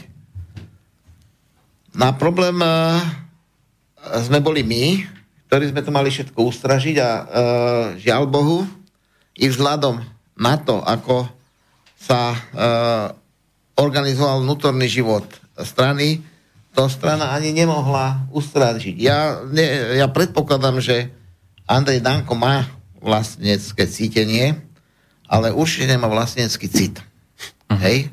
Pretože e, cítenie je pozitívna vlastnosť, ale cit je e, cit pre mieru. Čo je možné a čo nie je možné, akým spôsobom e, e, tie veci reagovať. A e, ten nedostatok citu je napríklad aj to, že e, pre 7 slovenských detí, nebudem, ale na tých 7 slovenských detí sa dívalo 4,5 milióna Slovakov. Hej? Áno. A e, to bol kľúčový problém, ktorý e, vlastne ukazoval na to, že e, táto strana e, nerobí to, na čo sme tú stranu do, tej, e, do toho parlamentu a do, do vlády poslali. Potom ďalšia vec. E, tie tabule, to sa poza chrbát, to sa nemalo stať. To bolo proti koaličnej dohode.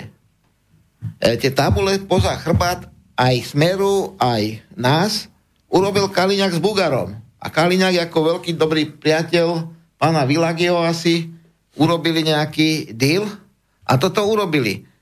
Ani to by nebolo to najhoršie, ale e, Eršek urobil takú sviňacinu, že tie tabule dal urobiť reflexné a písmena dal tenšie. Takže keď sa e, človek k tomu blíži, oni sú rovnako vysoké no. ako tie slovenské, ale sú tenšie, takže sú štihlejšie, takže vyzerajú ako sú.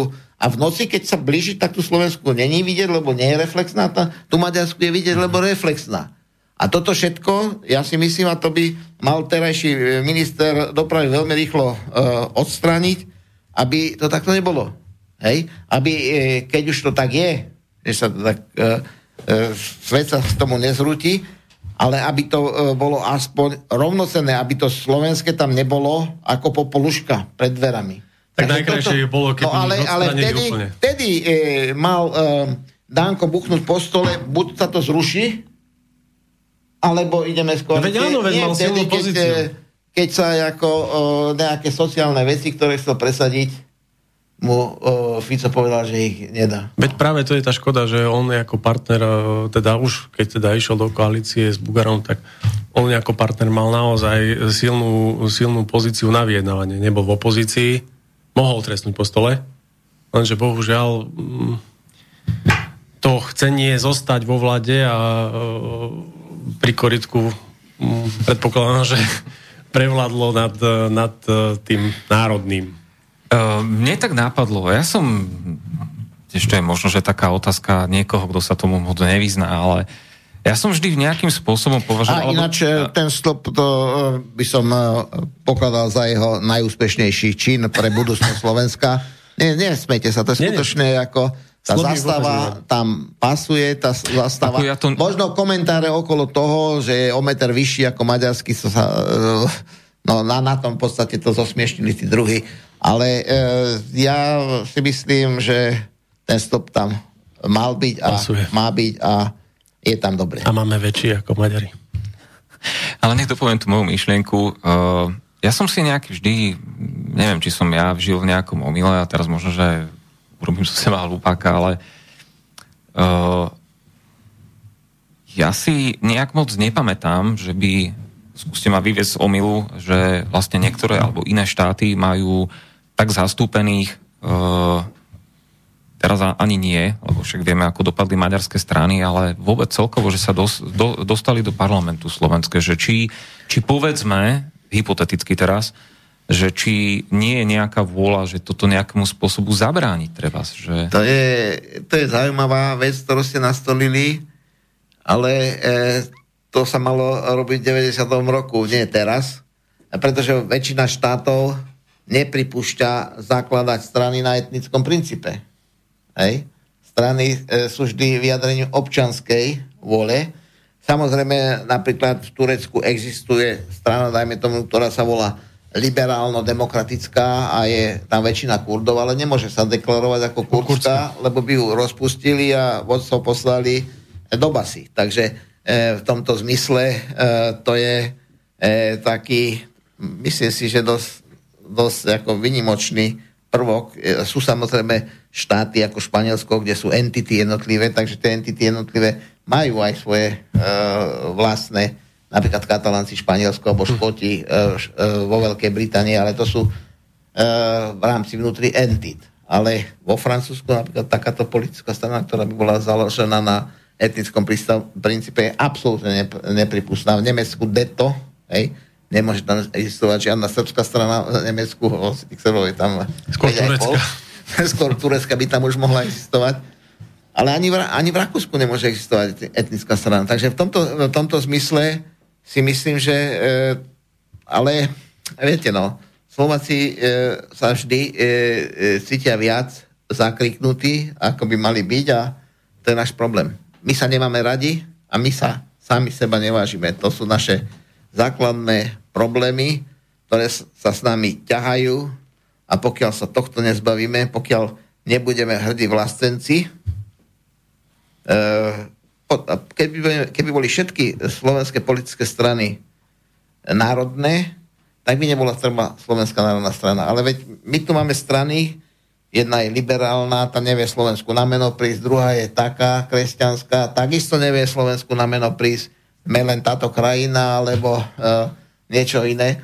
No tak uh, Slovenská národná strana takomto prostredí je mimoriadne dôležitá, ale nemusí to byť zrovna Slovenská národná strana, musí to byť strana, ktorá má skutočné národné vedenie a nie je to len uh, výraz nejakého uh, ja, ja, ja, nejakého uh, osobného záujmu, ale musí to byť uh, záujem uh, entity. Takže keď uh, Slovenská národná strana a jej členovia si neuvedomia, že teraz je kľúčový moment e, existencie tejto strany, tak e, jednoducho tá Slovenská národná strana zostane národnou stranou už len podľa mena a potom bude pre ľudí nepotrebná a nevoliteľná. Tak my sme štát tak viacerých precedencov, hej, okrem tých e, zrušených amnestí a etnických uh, politických strán, veď teraz uh, Maďari to pochopili, zlučujú sa, to znamená, že budúce volebné obdobie uh, Maďari budú mať silné zastúpenie vo vlade, či už v opozícii alebo v koalícii. Počkaj, Bo... myslíš e, tu alebo u, na, u? Na, na, na, Slovensku? Na Slovensku však sa... No, ale práve e, preto som sa to pýtal... tak sa Hej, lebo, lebo, lebo, ale práve preto som sa pýtal, že ako je možné, že oni tu majú, lebo, lebo tým pádom ja to stále vidím ako nejakým spôsobom ohrozenie tej identity Slovenska. Ja nerozumiem Chápeš? tomu, že to normálni ľudia nevidia. Keď sa rozpráva o tej piatej generácii alebo piatej kolóne, ktorá uh, zabere to, ten Felvidek, uh, to územie južné naše, tak to, to není sanda. A Orbán, e, teraz keď bolo, teraz bolo výročie Trianom, tak Orbán o tom otvorene hovoril, že piata generácia uh, má napraviť krivý Trianom. Má napraviť krivý Trianom. Tí ľudia proste žijú ako keby v storočnej minulosti a stále majú pocit, že sú ukrivdení. No.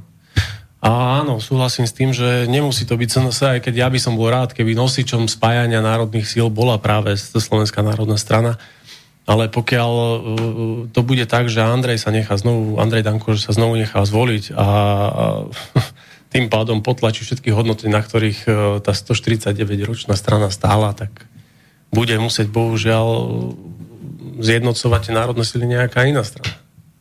A teda mhm. dúfam, že nejaký taký politický subjekt bude. Tak uh, vákum by nemalo vzniknúť a keď si zoberieme, ani nevzniklo, len bolo roztrieštené a, rozparca, rozparcelované na a, a, niektoré veci a treba povedať, že e, aj tu e, bola e, viac menej taká neochota vidieť tie e, veci e, súbežné, ale no, viete, keď e, existuje SNS, ktorá príde o dve tretiny voličov, keď vznikne hlas, ktorá zobere e, tú jednu tretinu a druhá tretina sa rozbehne kade tade, e, najmä Kukolárovi a Matovičovi, tak to potom uh, tak aj dopadne, lebo uh, hovorím, keď uh, občania alebo ľudia od nikoho nič nečakajú, tak uh, aj keď nič nespraví, tak mu to sú ochotní prepáčiť. Ale keď niekto zbudí obrovské nádeje, ako sa to stalo v roku 2016 SNS. A z týchto e, nádejí, teda z očakávaní, e, ktoré títo voliči e, dali Slovenskej národnej strany, sa nenaplňalo takmer nič, tak skutočne nám zostali len tí kmeňoví. No a potom ešte treba povedať, že na jednom stretnutí predvolebnom e, blízko zvolená e, niekto sa opýtal pána predsedu, že či by nemal zvážiť odchod z funkcie, tak sa tam rozčulil a začal kričať, že keď bude mať 5,1%, tak vypadni z tejto strany. Tí ľudia tam zostali ako obarení a keď sa rozchádzali, tak povedali, my vás nebudeme voliť. Ak vy sa neviete zba- zbaviť Danka, to znamená my ako vedenie strany, tak my sa ho, ho zbavíme, my vás nebudeme voliť, lebo Danko povedal, že v prípade, že strana nedostane 5%, on skončí s politikou. A vidíte, ako je vlastne. jeho slovo hodné. E, slubuje e, nápravu, že už bude všetko inač, že už bude e, dávať na členov, a zároveň e, chodí od delegáta delegáto, delegátovi a e, začne ho presvedčať, aby volil jeho. A keď mu povie, dobre, ale mňa organizácia zaviazala, aby som volil proti tebe, tak sa ho pýta, a ty nemáš vlastný rozum? Takže e, potom, e, ktorý slub platí? Vlastný rozum? Alebo to, že bude dbať na hlasy členov? Tak to by som vlastne nadviazala, ja by som chcel povedať že mm, pôvodne tých kandidátov bolo viac, tam aj Rádo Báš. A vy ste na začiatku povedali, že kandidáti na, na predsedu SNS, to už teraz dnes nie je pravda, pretože ja s Radom Balážom z Banskej Bystrice sme sa nominácii vzdali v prospech uh, pána Hrnka. Bolo to, najprv to bolo postavené do roviny, mm, že spravíme z toho Kocúrkovo tak trošku nejakú karikatúru demokracie, kde poukážeme na to, že pán Danko sa ide nechať znovu zvoliť a ide cez mŕtvoly, slubuje podpredsedov každému delegátovi, slubuje, slubuje kandidátku, miesto na, na kandidátke, hej, také nezmysly ako 35 kandidáti na prvej desiatke, proste to je matematický nezmysel. A bohužiaľ, tí ľudia, neviem, či sa nechajú presvedčiť No tak ľahko, ale vyzerá to tak, že má celkom veľkú šancu, že, že, že bude znovu predsedom a preto aj v mene Rada Baláža vyzývam teda sympatizantov, ktorí, s ktorými sme sa stretli, aby toho 12. septembra na tom sneme zobrali rozum do hrsti, nebali sa dvihnúť ruku a volili Andrea Danka. Pardon, nevolili Andrea Danka. Toto bolo veľké fopa. Toto bolo veľké fopa, pardon. Dobre, uh, dáme si pesničku a budeme sa teda venovať poslucháčom, uh, ktorí písali maily a aj telefonujúcim. Dobre? Dobre, páni. Ale...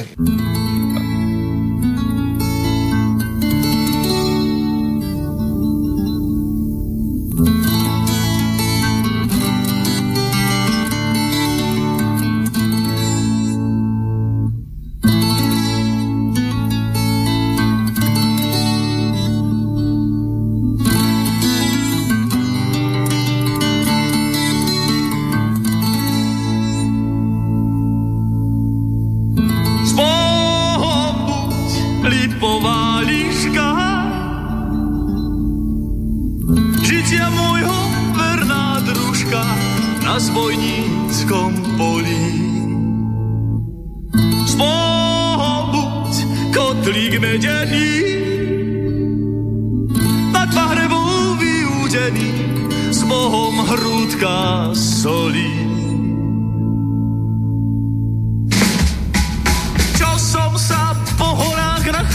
Čo som sa pištolí nanosil. Kto to vie, kto to vie, kto to vie, kto povie. Čo som sa naspieval po grúni, čo som sa navyhrážal v jedni, čo naspieval v Dombrove, čo naspieval v Dombrove. Čo som sa s frajerkou naschádzal, čo zlatých dukátov nastrácal, kto to vie, kto povie. Čo som sa povestí naslýchal, čo tu hej, párenky napíjal, čo naspieval v Dobrohove, čo naspieval v Dobrohove. Z Bohom buď lipová liška, žitia môjho verná družka na zbojníckom polí. Z Buď kotlík medený, nad pahrebou vyúdený, s Bohom hrúdka solí. Čo som sa po horách nachodil, čo som sa pištolí nanosil, kto to vie, kto to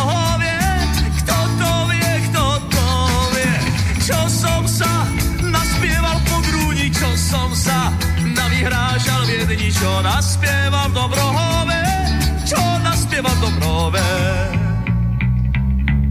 Čo som sa s frajerkou naschádzal, čo zlatý dukátov nastrácal, kto to vie, kto povie, kto to vie, kto povie. Čo som sa povestí naslýchal, čo tu hej, pálenky napíjal, čo naspieval v Dobrohove, čo naspieval v Dobrohove.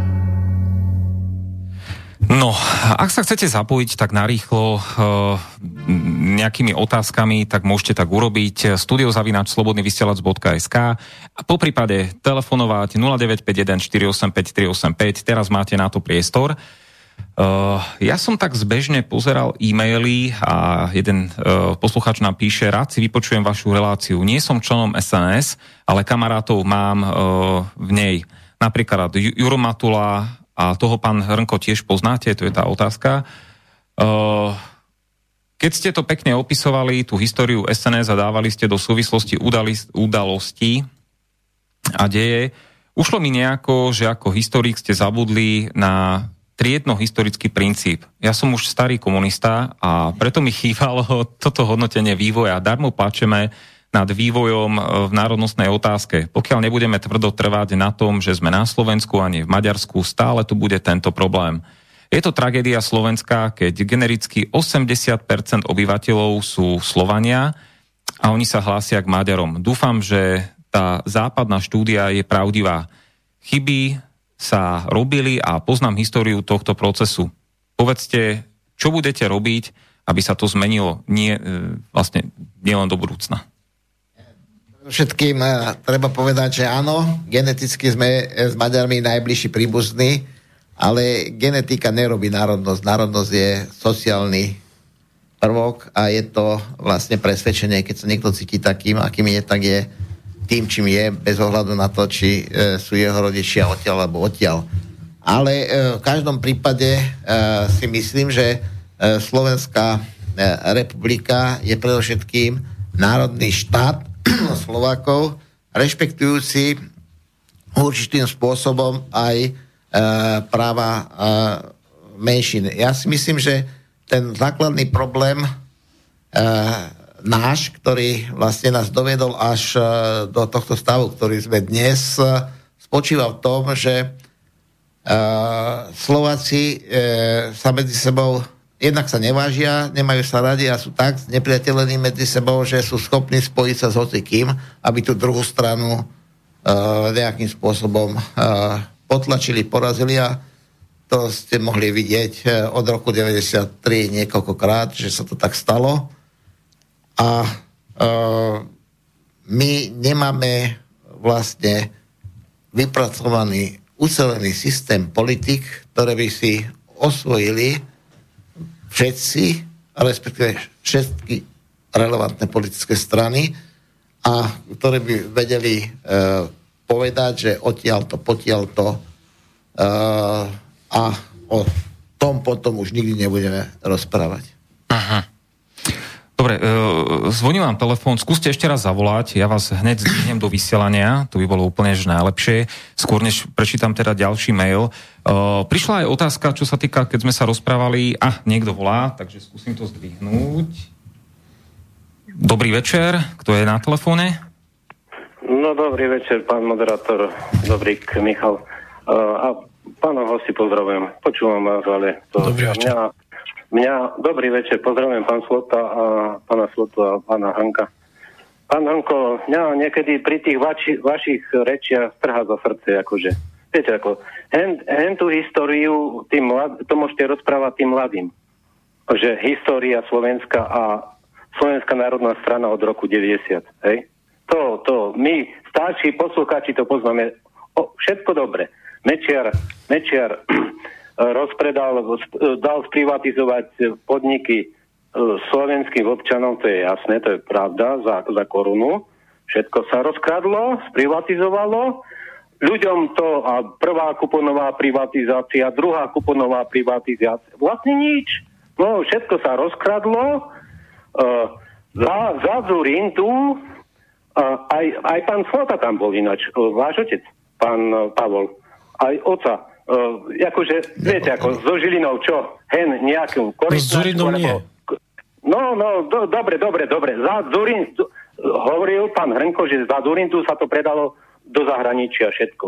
Za facku. Za facku, áno. Ale pri Mečiarovi sa sprivatizoval takisto uh, hen, uh, ten pán Grek, čo v Žiline, či jak sa on volá, neviem, to je jedno, ale korytnačka, a tade, a tade, a tade. Všetko pošlo. Všetko pošlo. Tuto chudoba už, ja neviem, v Slovenskej národnej strane, ja neviem, či ešte niekto uverí, akože vôbec, lebo posledne aj ten, viete ako, nové meno, pán, pán Danko, nové meno bolo v roku 2016. Ježiš Maria, však uh, ešte s pánom otcom, keď tam sedel vašim uh, Janom, hovorí, že čo, čo ten Hrnčiar v Martine, ten primátor, veď on sa dal ku, ku Peťo, tomto. Peťo, no. preruším ťa, máš otázku? No.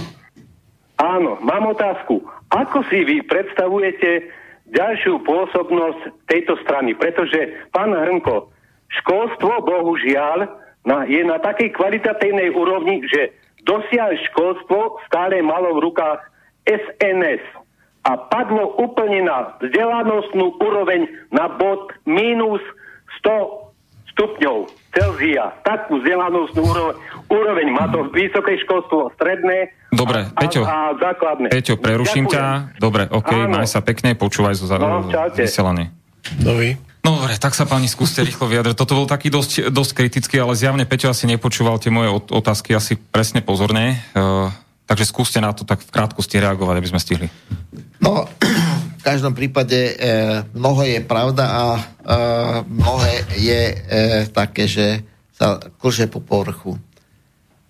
Slovenská národná strana e, robila aj mnohé chyby, samozrejme však aj dvaja ministri skončili niekde, ale e, tu e, nejde ani tak o to, e, čo sme robili, lebo za to nám e, vystavili občania, myslím, celkom e, konkrétny účet. E, myslím, že percenta 3,16 e, sú dostatočným ohodnotením toho, čo sme e, neurobili a mali sme spraviť. No a ja, e, ak by som sa náhodou teda stal e, predsedom Slovenskej národnej strany, tak by som to chcel vrátiť naspäť. To znamená, chcel by som e, obnoviť jednak členskú základňu, aby členovia v strane konečne mali ten rozhodujúci prvok, pretože mnohí tí nominanti, ktorí dostali tieto veci do stavu, o ktoré pán hovoril, neboli členmi z SNS, jednoducho sa tam dostali a uh, začali uh, robiť svoju politiku a Slovenská národná strana za to zlizla uh, odmenu. Takže by som chcel vytvoriť znova odborné kabinety, vytvoriť kádre mladé, ktoré budú na úrovni doby, nie na úrovni zabudnuté v minulosti a na základe toho vypracovať úplne nový program e, pre Slovensko, ktorý by e, mal tie prvky, ktoré by zabezpečovali slovenskú štátnu suverenitu vo vzťahu aj k Európskej únii, dovnútra aj navonok, teda aj e, na teritoriu Slovenska, ale aj vo vzťahu k Európskej únie, aby nám tu nediktovali, čo máme robiť a čo nemáme robiť, koho sa máme prijať a koho sa nemáme prijať, pretože toto je náš dom, toto je naše Slovensko, toto, e, toto Slovensko vybudovali naši rodičia a prarodičia, celé generácie Slovakov. Takže e, v tomto zmysle ja si myslím, že mám celkom konkrétnu víziu a žiadna politika sa bez vízie nedá robiť. A to vidíte aj dnes, že vlastne máme e, politické strany v parlamente, ktoré e, majú len chuť moc, niektorí majú chuť aj zatvárať, ale čo by chceli so Slovenskom urobiť, ako ho pozvihnúť, ako ďalej posunúť e, blahobyt jeho občanov, takú víziu nemajú. Tak to nevedia ani oni sami. Um, ja som rád, že ste otvorili tú tému. Ako určite sa nezhodneme úplne v každom bode s pánom Hrnkom, ale e, naozaj budem rád, keď by on prešiel ako predseda. Som rád, že sa hovorí o, kolektívnom, o nejakom kolektívnom e, vedení strany, povedzme o tej ústrednej rade, ktorá fungovala niekedy v minulosti. Určite sa nebude ani strana odozdávať e, ako v zemiakov z osoby na osobu. To, toto bola v minulosti veľká chyba. E, ja by som chcel trošku reagovať na toho pána Dobrika, ktorý... Nie, Peťa, Peťa z námestova. Peťo z námestova? Hej, Hej si povedal moje meno, ale dobre. Ja, Uh, Peťo z námestova bol trošku rozčal, rozčarovaný teda a miešal jedno s druhým skakal z lokálnej politiky na celoslovensku a mm, mm, ono celkovo tá naša spoločnosť teraz momentálne, v ktorej žijeme, je naladená e, veľmi negatívne. E, všetci pociťujú nejakú, nejaké krivdy, všetci by chceli každého zatvárať. E, proste mám taký dojem, že naši terajší politici, teda však aj minuli, e, túto náladu ešte aj podporovali, hej, sršia síru, nenávisť, poukazujú, poukazujú len na to zlé, čo sa kedy stalo, ale určite sa spravilo aj veľa dobrého a na to netreba zabúdať. Slovenská národná strana bola a je štátotvorná politická, politický subjekt a bol by som nerad, keby keby práve kvôli Androvi Dankovi bola aj naďalej nevoliteľnou. Čo bohužiaľ je pravda, že na čele s ním je nevoliteľná. Dobre, máme ďalší e-mail. Janka z Popradu sa chce spýtať pána Hrnka, že keď tak pekne vykreslil niekdajšieho prezidenta Michala Kováča, že či počul o jeho počine, kedy v 80 rokoch ešte ako radový bankový úradník podvodne obral jednu východoslovenskú rodinu o ich dedictvo e, vtedajšieho asi člena SR, neviem. Uh, asi, asi viete, o čo ide, či? Viem, viem, hovorí Aha. sa to, ale uh, ja neviem k tomu zaujať stanovisko, tak ako neviem zaujať stanovisko, či uh, Senát rozhodol v Kuciakovej e, vražde voči obvinením tak alebo tak, pretože nepoznám uh, pozadie. A ak je to pravda, tak samozrejme uh, to je škoda na jeho živote, ale ja jednoducho nie som uh, schopný uh, voči nemu nejakým spôsobom povedať, že áno, áno, áno, nie, nie, nie, pretože ja o tom viem len to, čo som počul, možno menej ako vy. Dobre, Lubo sa pýta, to sme tú otázku trošku pred vysielaním rozoberali, Ako to pre Boha bolo s tými uh, F-16? Prečo 14 kusov za 2 miliardy? To je, to sa treba opýtať e, odborníkov, ktorí povedali, že toto je najlepší e, spôsob, pretože e, o tom e, pred, predchádzajúce e, rokovania o Gripene boli o tom, kto čo za čo a túto e, sa povedalo, e, nech rozhodnú e, generáli, ktorí e, na tom budú jazdiť, re, respektíve ich vojaci. Uh-huh. No a z hľadiska, e, z hľadiska finančného e, bolo to lacnejšie ako tie gripeny, pretože treba to brať e, v celosti, ale ja to nemením ani obhajovať, ani kritizovať. E, o tom rozhodla vláda, nie SNS. Aha, máme telefonát. Príjemný dobrý večer. Dobrý večer.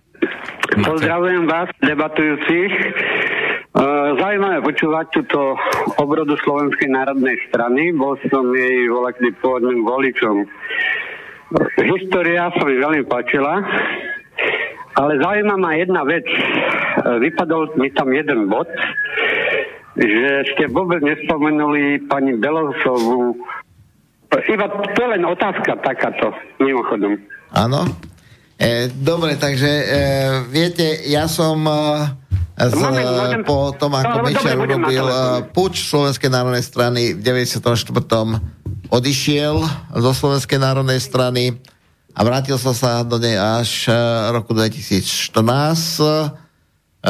ja nebudem hovoriť ani tak, ani tak, ale myslím si, že pani Belovsová, e, keď sa vydala za svojho manžela, trošku ako uhla z tých pozícií, takže ja neviem. Neviem sa k tomu vyjadriť a e, nebolo to ani predmetom, pretože ja som nehovoril ani e, o Moricovi, ani o Prokešovi, ani o Černákovi, a, e, takže neviem, prečo by som mal rozprávať o Belousovej.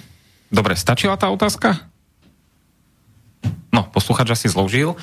Dobre, e, prišiel ďalší mail. Keď už tak svorne nadávate na Andrea Danka, tak mi povedzte, prečo nie sú e, stanovy postavené tak demokraticky, aby v nich bol nejaký paragraf na vyslovene nedôvery predsedovi.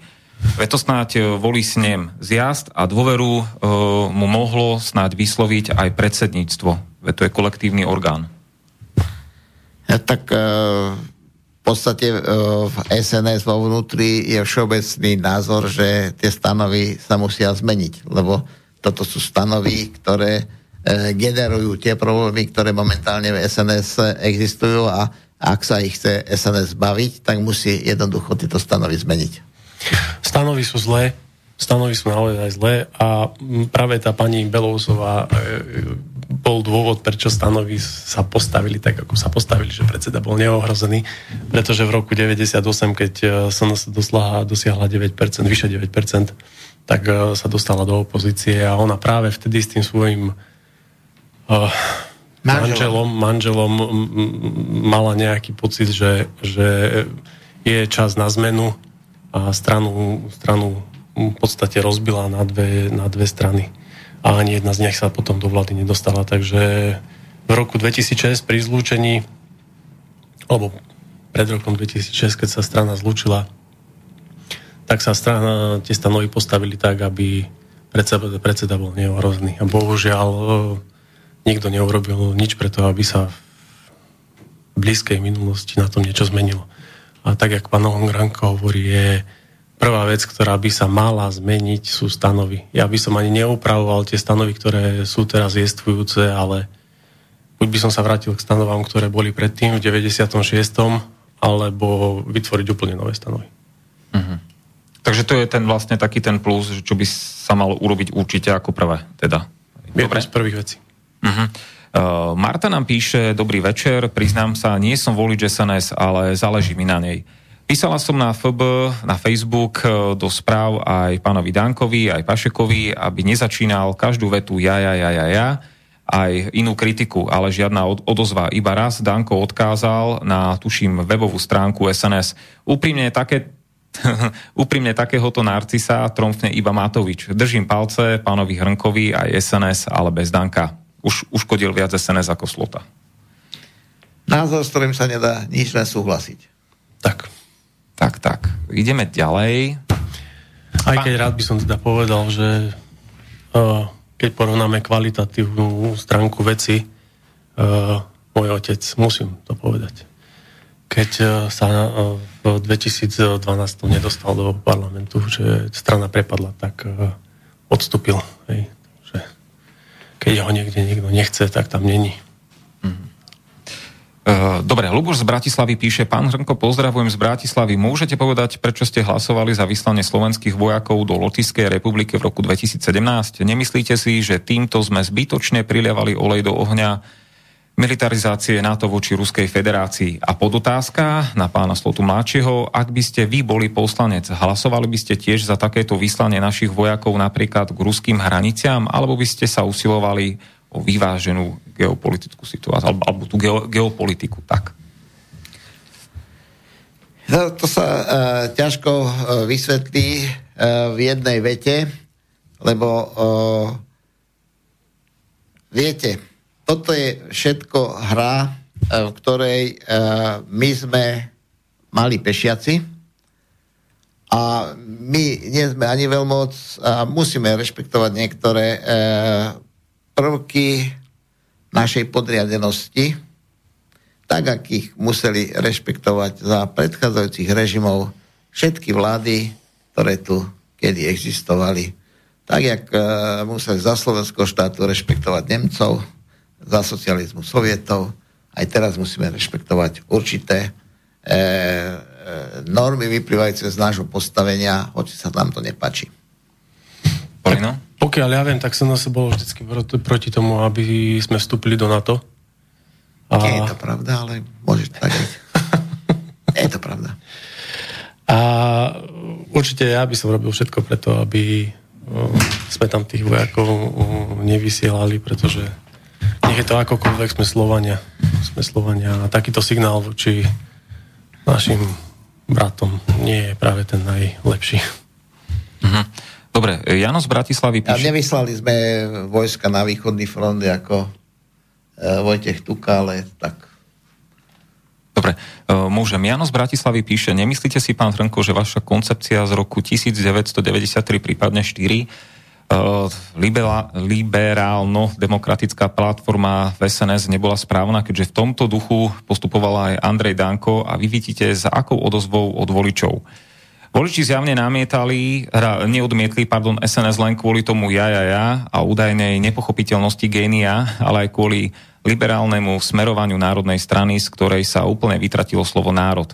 Myslím, že aj vy ste nakoniec, vy ste to aj nakoniec kritizovali. Necítite potrebu priznať si s odstupom času chybu? Uh, ja nemyslím si, že e, koncepcia tedajšia, ktorá bola v 94. E, roku, e, že mala e, dočinenia niečo s tým, čo sa dnes chápe liberalizmom, pretože vo svete vtedy existovali dva typy liberalizmu. Jeden bol národne liberál, liberálna platforma a to je v podstate demokratické národňarstvo ktoré rešpektuje všetkých ostatných, ale e, v princípe obhavuje svoje e, vlastné národné záujmy a ja nevidím nič v tom, e, že byť slovenským vlastencom znamená nerešpektovať práva iných národov na ich vlastné vlastnenstvo. Takže nevidím tom nič zlé a nie je to skutočne to nie je spojené s tým, E, pretože to, bolo, to bol vtedy prepracovaný systém, toto bolo také vajatanie, uh, klzanie sa po povrchu. Uh-huh. A opäť otázka pre vás. Píše Emil, že by ste mali skúsiť vysvetliť úlohu médií v Slovenskej republike. Prečo pôsobia tak antagonisticky a čo tým chcú dosiahnuť? Odradzajú občanov od vlastenectva, chcú zlikvidovať náš národ? Média v Slovenskej republike pôsobia kriticky na rozdiel od mnohých iných vyspelých demokratických štátov. V médiách na Slovensku sa nedočítate nič pozitívneho. Média vám neukazujú to, čo na Slovensku robíme dobre. E, nebyť športových správ, kde ešte odznie ocenenie výkonok športovcov, tak si myslím, že sa nedočítate nič pozitívneho. Tak to komentoval Jan Kubiš, ex-minister zahraničných vecí naše médiá. Ale to není jeho otázka však. Nie, nie, nie, nie, nie, to bola už len poznámka, ale otázka no, bola, že ako vám, teda to hodnotíte. Hej. Takto vám poviem, že e, ten základný princíp e, médií je, že médiá e, neinformujú o skutočnosti, ale skutočnosť vytvárajú. To znamená, že e, pravda je nie to, čo sa stalo, ale pravda je to, čo vám e, poskytnú médiá, že sa stalo. A to je e, manipulácia a formovanie skutočnosti. Ale vrátim sa e, k tomu princípu, ktorý ste povedali. Ono to e, není dnešná záležitosť.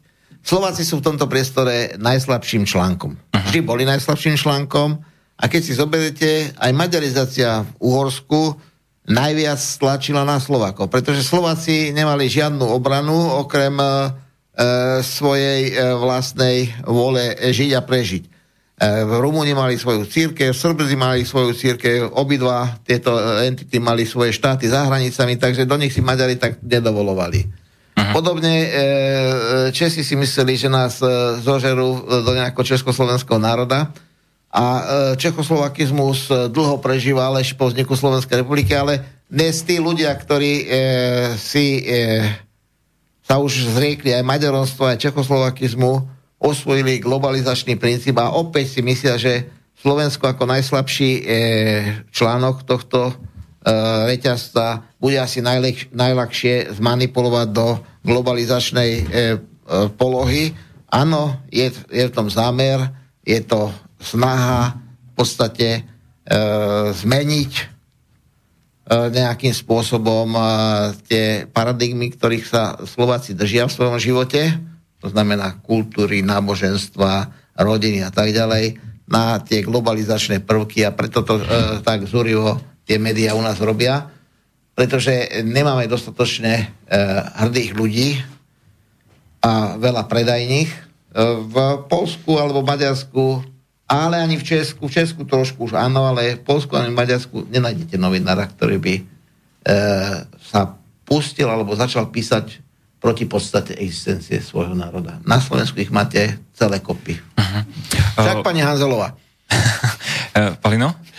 Tak tomu by som tiež chcel niečo povedať. Tak uh, najdôležitejší fakt je, že um, tie naše médiá sú vlastnené v podstate členmi tých finančných skupín, ktoré majú nejaké záujmy. Hej?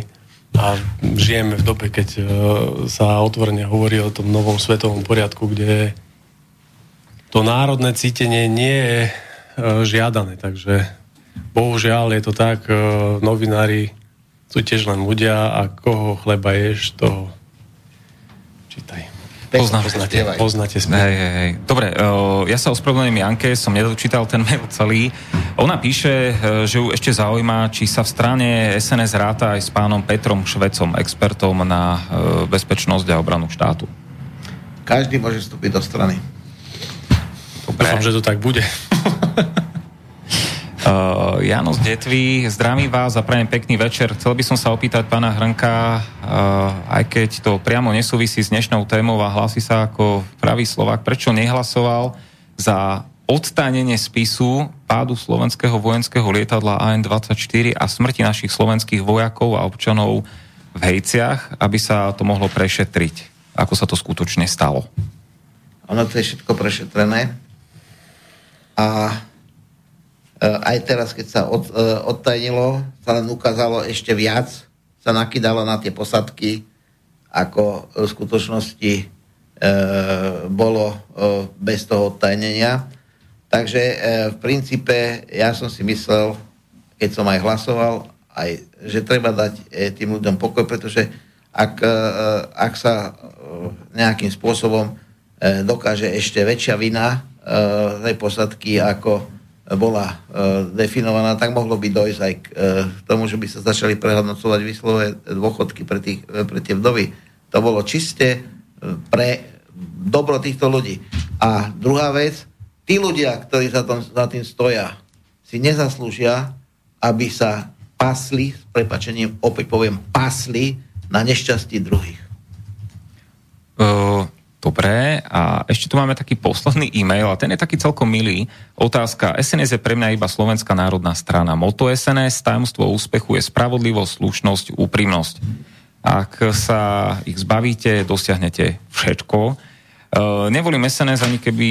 Uh, no, milí, nevolím SNS ani keby mi za, za to platili v tej strane. Nemôže byť predsa nikto rozumne zmýšľajúci. Neviem, ono je to v podstate ako z môjho pohľadu v každej strane, podľa toho, z akého uhlu to beriete.